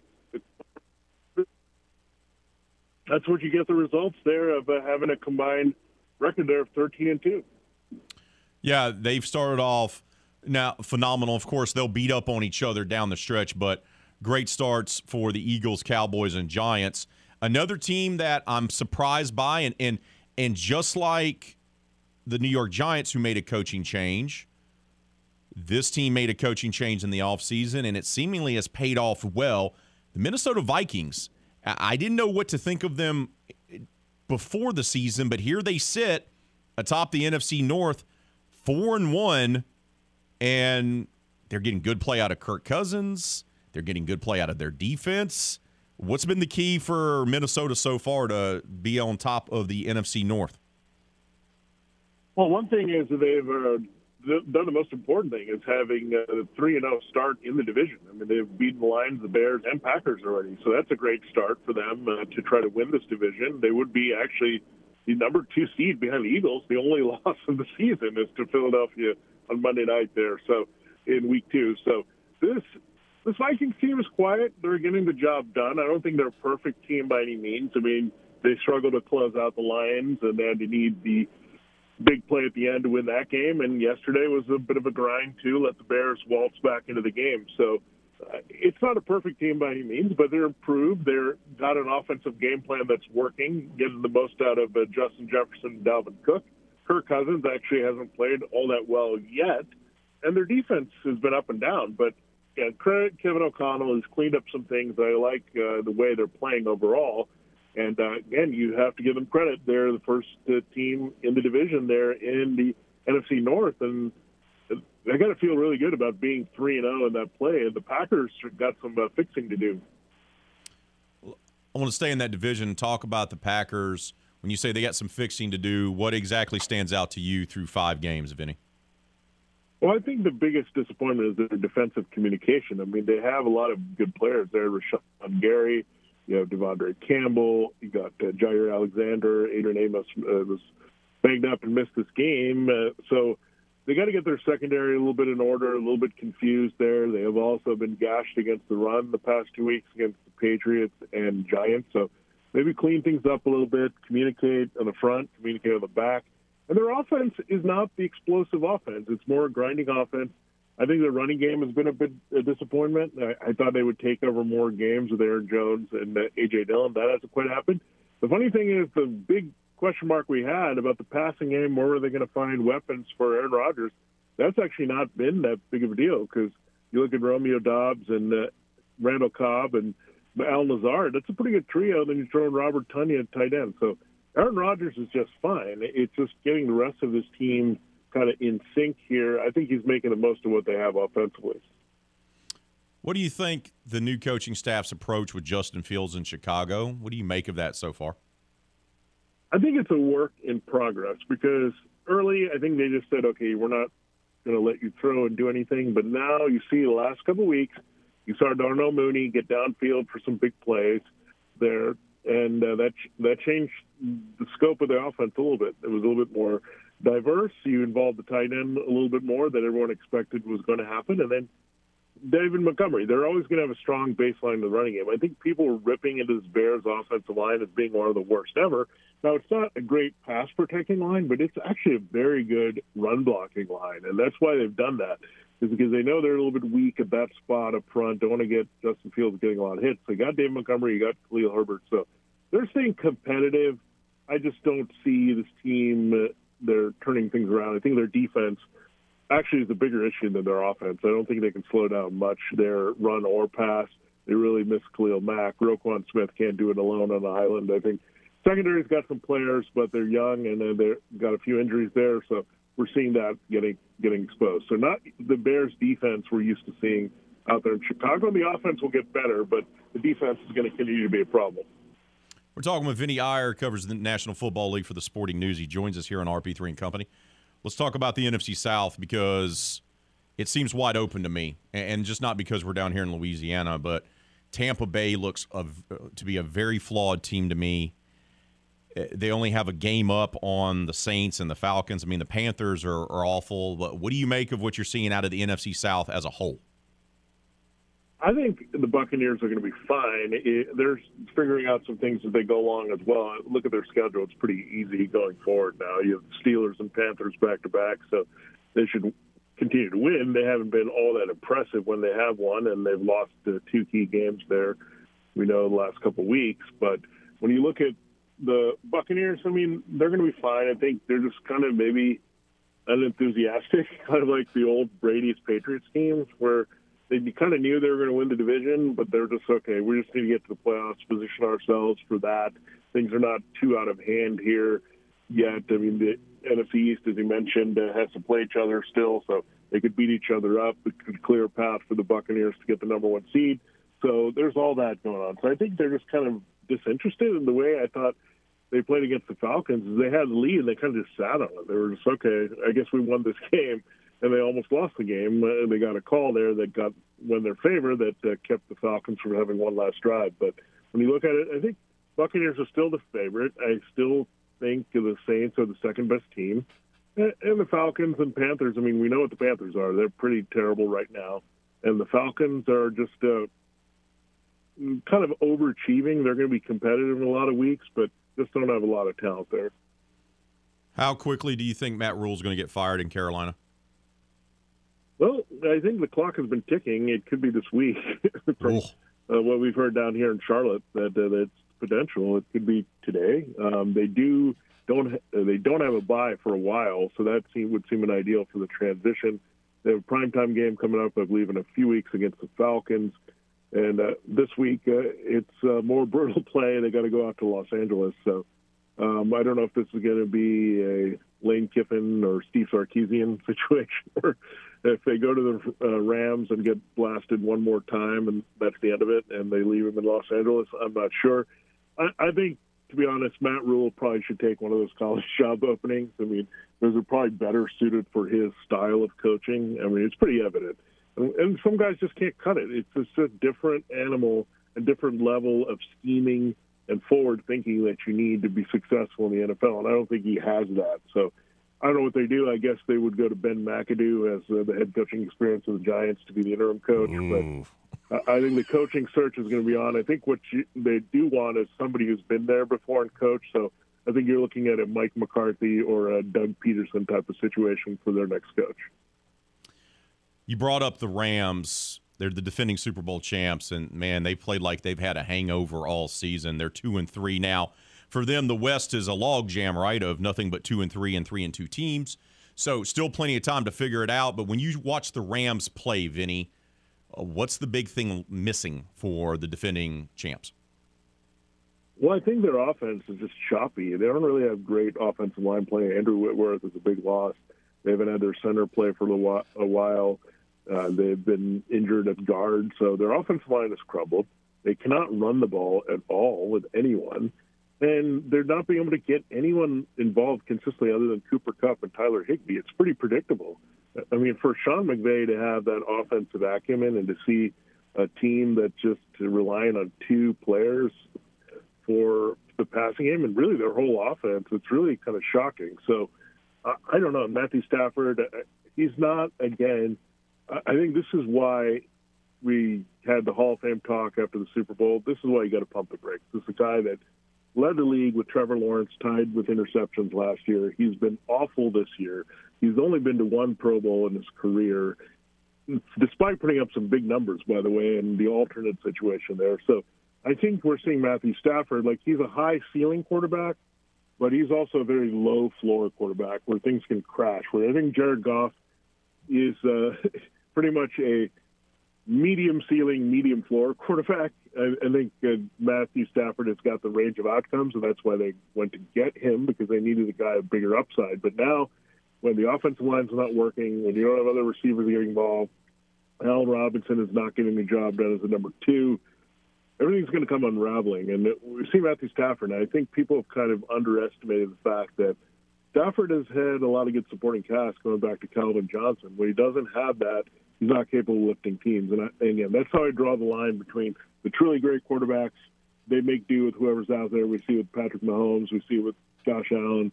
We see it with Aaron Rodgers. But Stafford, to me, is not one of those. He's more of that Kirk Cousins, Derek Carr range of quarterback where if things are working around him, he's going to put up some numbers, but he's nothing special there when it's all in him to to be the guy to uh, lift the team out of problems. I want to quickly go to the AFC before we let you go, Vinny. Two teams that have started off disappointing, especially with their offensive production, and that's the Cincinnati Bengals. Joe Burrow, Ja'Marr Chase and company, they just haven't really got into a rhythm. Not a lot of downfield passing, especially recently for the Bengals. They sit at two and three, and then the Denver Broncos, Russell Wilson. Uh, it's been rough to, to watch that Denver offense try to move the ball and try to score points. Which one of those teams, it's only two and three, but which one of those are you more concerned about being able to kind of turn things around? Well, I'm definitely concerned about the Broncos because, I mean, the Ravens played pretty tough last night, or the Bengals, I should say. The biggest thing the Bengals are adjusting to is the fact that last year people weren't sure how Joe Burrow was going to respond after the ACL. They weren't sure how good Ja'Marr Chase was. Then They found out pretty quickly that Ja'Marr Chase is an incredible receiver. And so what you're seeing now is they're saying, okay, you love Ja'Marr Chase. We know you have a chemistry with him.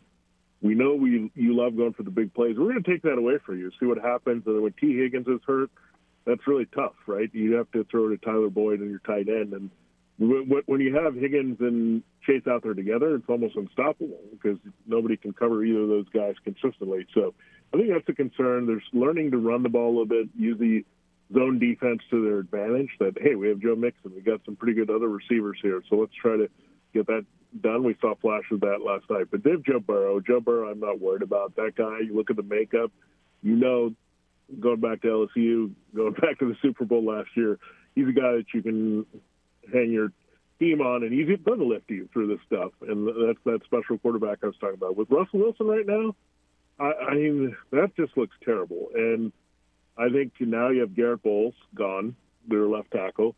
You have Javonte Williams down. You already lost Tim Patrick there as a key number three receiver. I don't see this getting all that much better. And Denver's defense is starting to take some chances too. Randy Gregory went down, and Baron Browning got hurt. They already had Justin Simmons out. Ronald Dar- Darby for his ACL there against the Colts. So it's brutal. I mean, there's not much out there. The Broncos are losing bodies on defense fast, so they don't have the offense to make up for it. Vinny, appreciate your insight as always, brother. Thank you for making the time. Enjoy your week, and we'll talk to you soon. All right, thank you. Hey, if you think Denver's offense is scary, and you think it's scary how much they're paying Russell Wilson to be mediocre, It's time for you to face your worst nightmares with the game's 13th gate giveaway. Time is running out. Today is the last day to win VIP tickets. That's right. We have your VIP tickets for the legendary Haunted House attraction. That way you can scream over and over again while others have to wait in line. Simply register in the Game Rewards Club at 1037thegame.com or 1041thegame.com today to win yourself a pair of VIP tickets to the 13th gate, courtesy of Midnight Productions and the Game 1037 Lafayette and 1041 Lake Charles, Southwest Louisiana Sports Station. We got to take a timeout. When we return, we'll talk a little Raging Cajun football and college football. That's all next, right here on the game. Southwest Louisiana Sports Station and your home for the LSU Tigers and Houston Astros. RP3 came to the station this morning to do only two things kick some ass and drink some beer. Looks like we're almost out of beer. Well, it's kind of early for the latter, isn't it? Maybe. Probably. Maybe just a root beer or some flavored water. Back to more kick ass sports talk with RP3 and Company on the game. 1037 Lafayette and 1041 Lake Charles, Southwest Louisiana's sports station.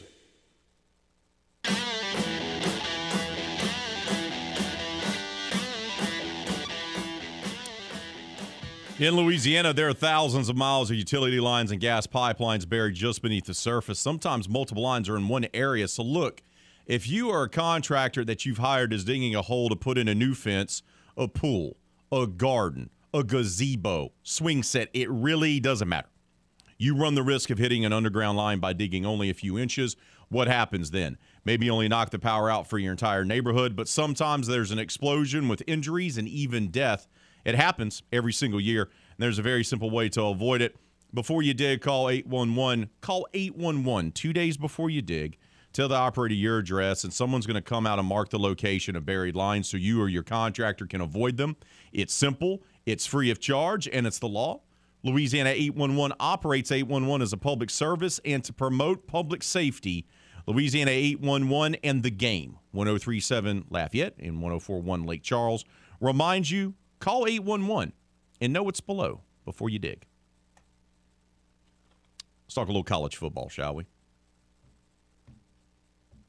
The Red River Shootout. what? There's some surprising games over the weekend. Texas A&M, Alabama battling it out.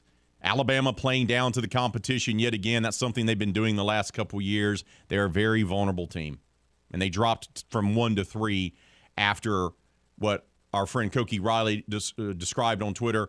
Alabama just going to be playing around with its food tonight, huh? Yep. No Bryce Young again. Backup quarterback is in there. He's really a runner. Had three touchdowns, also had three turnovers. Stupid penalties on the defensive side of the football. Bad special teams. They still hold on to win on a goal line stand at the end as A&M had everything it could muster. And Jimbo saying, well, you know, our backup quarterback played too. Yeah, but your backup quarterback started the season as the starter before getting benched for poor play. A little bit different. But Bama survives A&M. I don't know if they're going to play that way and be able to survive an undefeated Tennessee team for this Saturday, for the third Saturday in October rivalry game. That was surprising. But the Red River shootout takes the cake. Oklahoma is in shambles. Texas beat them 49 to nothing. 49 to nothing. Now, Texas is trying to rebuild, and Sark is trying to do something there with the Longhorns. But who had him whooping Oklahoma 49 to nothing? It's the largest ever win over the Sooners for the Longhorns.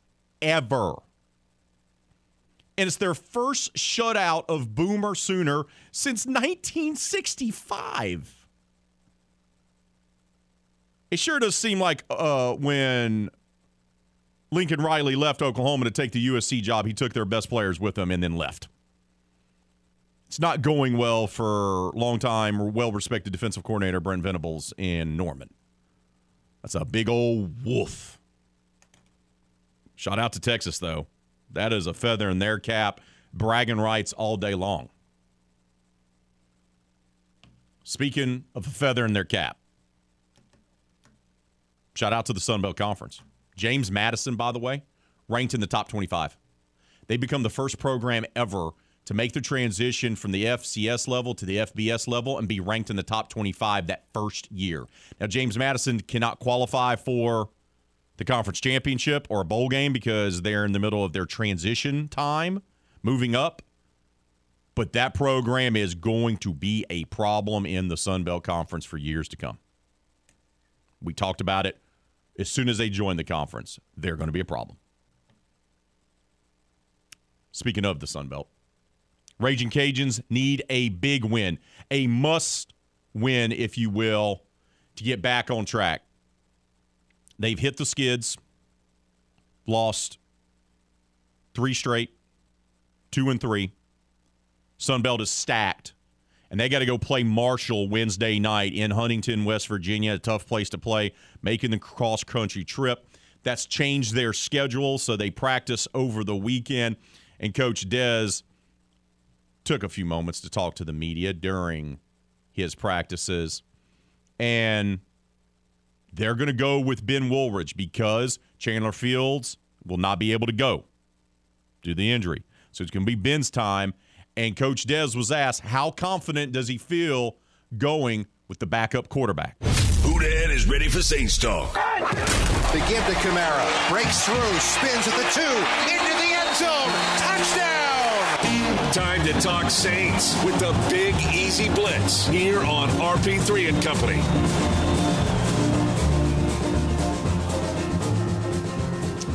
Ross Jackson from the Locked On Saints podcast joins us now for the Big Easy Blitz. Ross, good morning to you, brother. It's always better to talk after a victory, isn't it? Oh, it's always nice to have a victory Monday every now and then. Sort of started to forget what these felt like. So it's been nice to be able to talk about a win for a change. Hey, we've been talking about this for a while now. Get the ball in your playmaker's hands. Get the ball in Alvin Kamara's hands. Use him in the screen game. And sure enough, yesterday we saw the game plan of Alvin Kamara is going to get a ton of touches and Taysom Hill is going to be utilized in the offense. And sure enough, they put up nearly 40 points.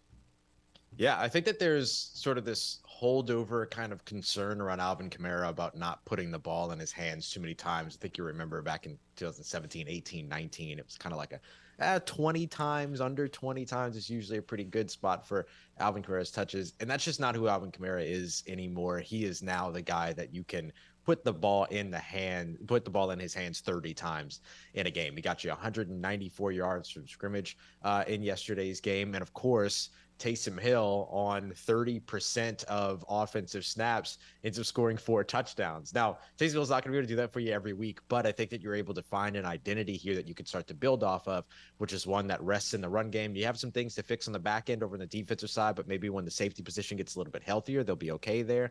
But once they get that, they're in a position now to where they actually have an identity that they can build off of as a run first or run focused uh, defensively led team. You know, Andy Dalton wasn't great, but he wasn't awful. I mean, he had a couple really nice throws. That one to Olave was just beautiful to watch. Mm-hmm. And then he had some ones that are kind of average. And the kids like to say mid, right? That's what we call average these days.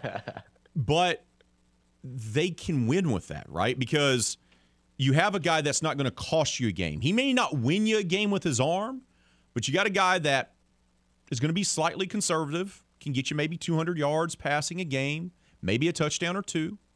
And you can run an offense where you involve Alvin Kamara and Taysom Hill. I mean, they didn't have Jarvis Landry and Mike Thomas yesterday, and they still nearly scored 40 points. Right. And and and again, you know, those 40 points have very little to do with Andy Dalton and have a lot to do with Taysom Hill. But when it comes to what Andy Dalton brought you yesterday, uh, I, I, think that what you saw from him is somebody that can orchestrate an offense that could be a game manager for you and yes. doesn't have any issue, you know, getting out of the way when it comes to more opportunities for Taysom Hill. But neither was Jameis. The difference is you didn't have to throw the ball 40 something times with Andy Dalton. You're able to throw the ball with him 24 times. You had 25 passing attempts in this game, including the touchdown by Taysom Hill, as compared to 48 rushes in this game. So the Saints, like that's the game plan that they want to have, and they have the ability to be able to do that as long as they can stay healthy. I think that Andy Dalton gives you a game manager. He's not going to win any games for you. You saw the interception on the out route to Tre'Quan Smith. There's just no juice on that ball. It was not a very good throw. Correct. Tre'Quan didn't help him out, do him any favors, things like that. So, you know, look, if, if the conversation is around turnovers, Andy Dalton's turned the ball over for you twice in the last two weeks. It just hasn't cost you the game. So when are the opportunities? When when are those turnovers going to eventually be an issue? When are they not going to be an issue? How comfortable are you with those turnovers versus the ones that you might face with Jameis Winston? Or are you able to curb the Jameis Winston turnovers by throwing the ball with him 20 to 25 times, like we saw in the first seven games last year, where he was very efficient, and when you didn't have to throw yourself back into games late? So there's a lot of different pieces here in terms of how the New Orleans Saints address their quarterback position. But at this point, whether they go with Andy Dalton or Jameis Winston, I don't know that there's necessarily a wrong or a worse answer. You've got two quarterbacks that will be able to run your offense if you're able to put them in safe situations to do so and not ask too much of them. And then you have a run game that can carry it the rest of the way. Right, you lean on your running game, and for the Saints, it's always been, the, and people get this confused. The running game for them also includes the screen game, right? I mean, that's of course, that, yeah, that, the short passing game, right, all that, right, right. The short passing game is also part of their running game. You can win a lot of games that way, whether that's yep. Andy or Jameis. I just don't think you need to see a New Orleans Saints quarterback throw it for forty times in a game. I just, I just No. don't, I don't think that's a recipe for success. Absolutely. No, you're absolutely right there. There's no reason for that to be the case. We saw that last year. Uh, things kind of changed up and they they started to have a little bit of fun through the air after coming back from 16 points down against the Atlanta Falcons. And it didn't do them very well weeks, what, two through four, effectively, in their three straight losses there. You saw them kind of get back to basics on Sunday and it led to a win.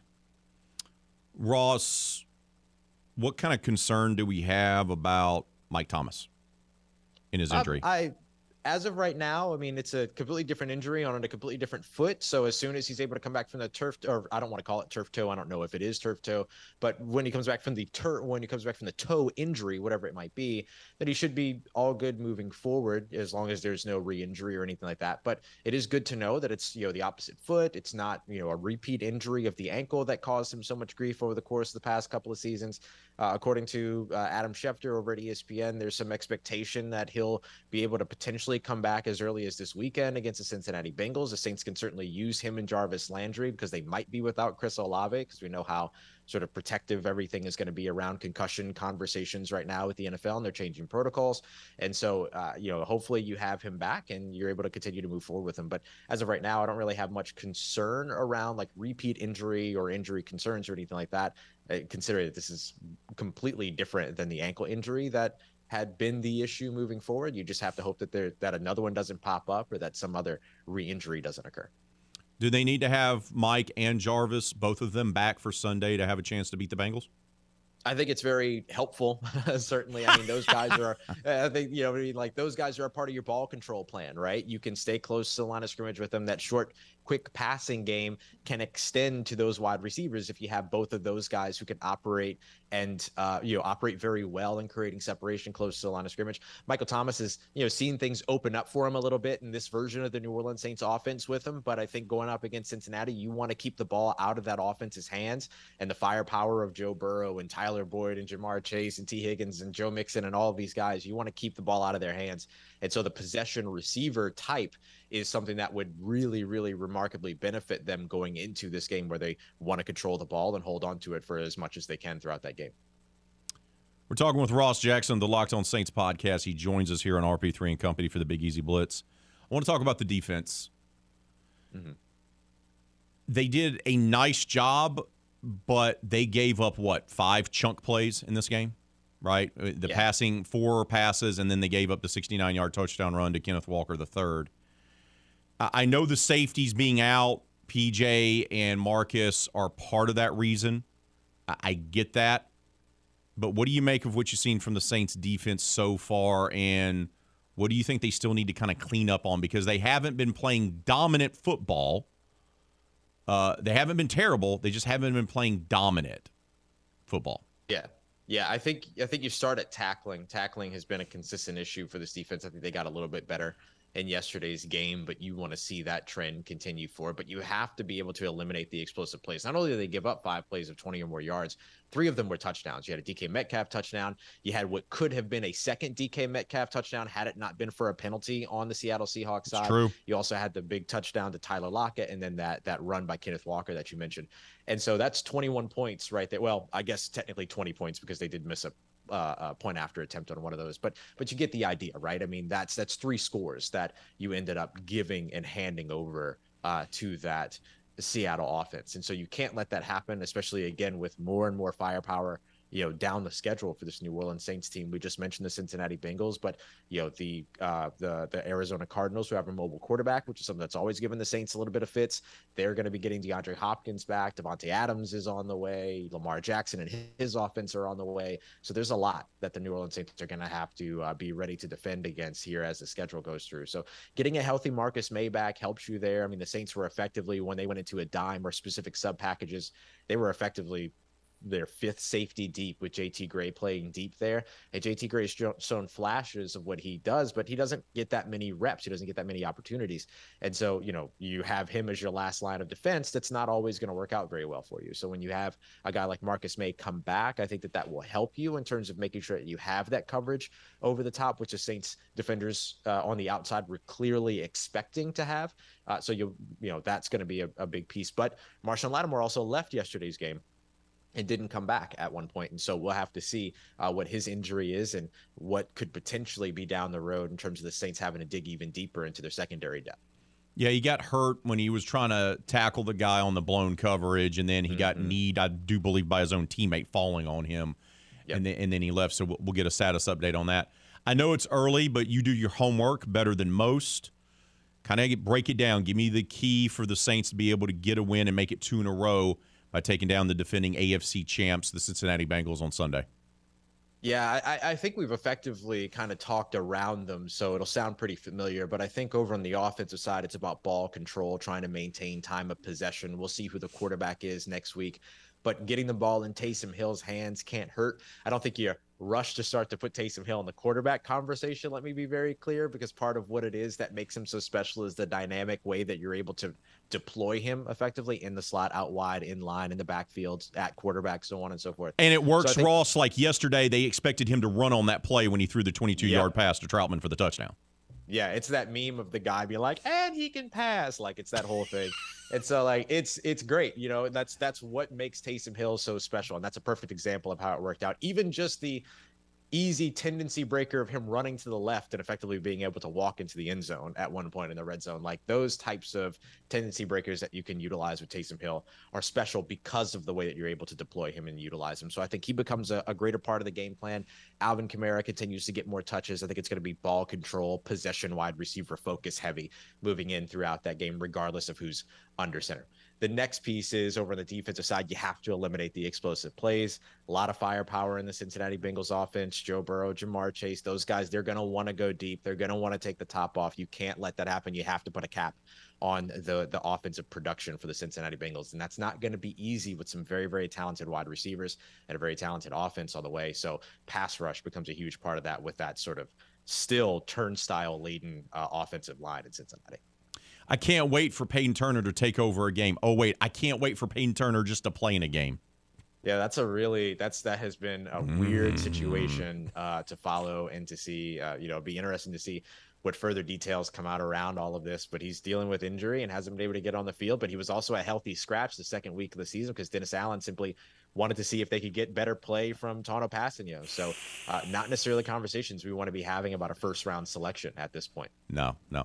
But hey, a win is a win. They get to two and three, and the way the NFC is, still got plenty of time to win this division and to be a playoff team. Ross, appreciate your time as always, brother. Tell the people when you're dropping the newest episode of the Locked On Saints podcast. Absolutely. We got two of them up for you that are fresh from last night. The postcast, which was the live, about 15 minute show right after media availability, and then the deeper breakdown uh, is also up later on tonight and into tomorrow morning. We'll release our next episode, which will be focused on sort of the analytics of everything um, and taking a look at Marshon Lattimore's performance before he had to leave, uh, Chris Olave's performance before he had to leave, but then, of course, a specific focus on the way that the Saints utilized and maximized Taysom Hill and Alvin Kamara throughout the day. Ross, always appreciate your time, brother. Keep up the tremendous work. We'll talk to you soon. Appreciate you, buddy. Good to see you. We got to take a time out. Our final one of today's show. When we come back, we'll finalize the poll question of the day and get you set up for Kevin Foote and Footnotes. That's all next, right here on the game, Southwest Louisiana Sports Station, and your home for the LSU Tigers and Houston Astros.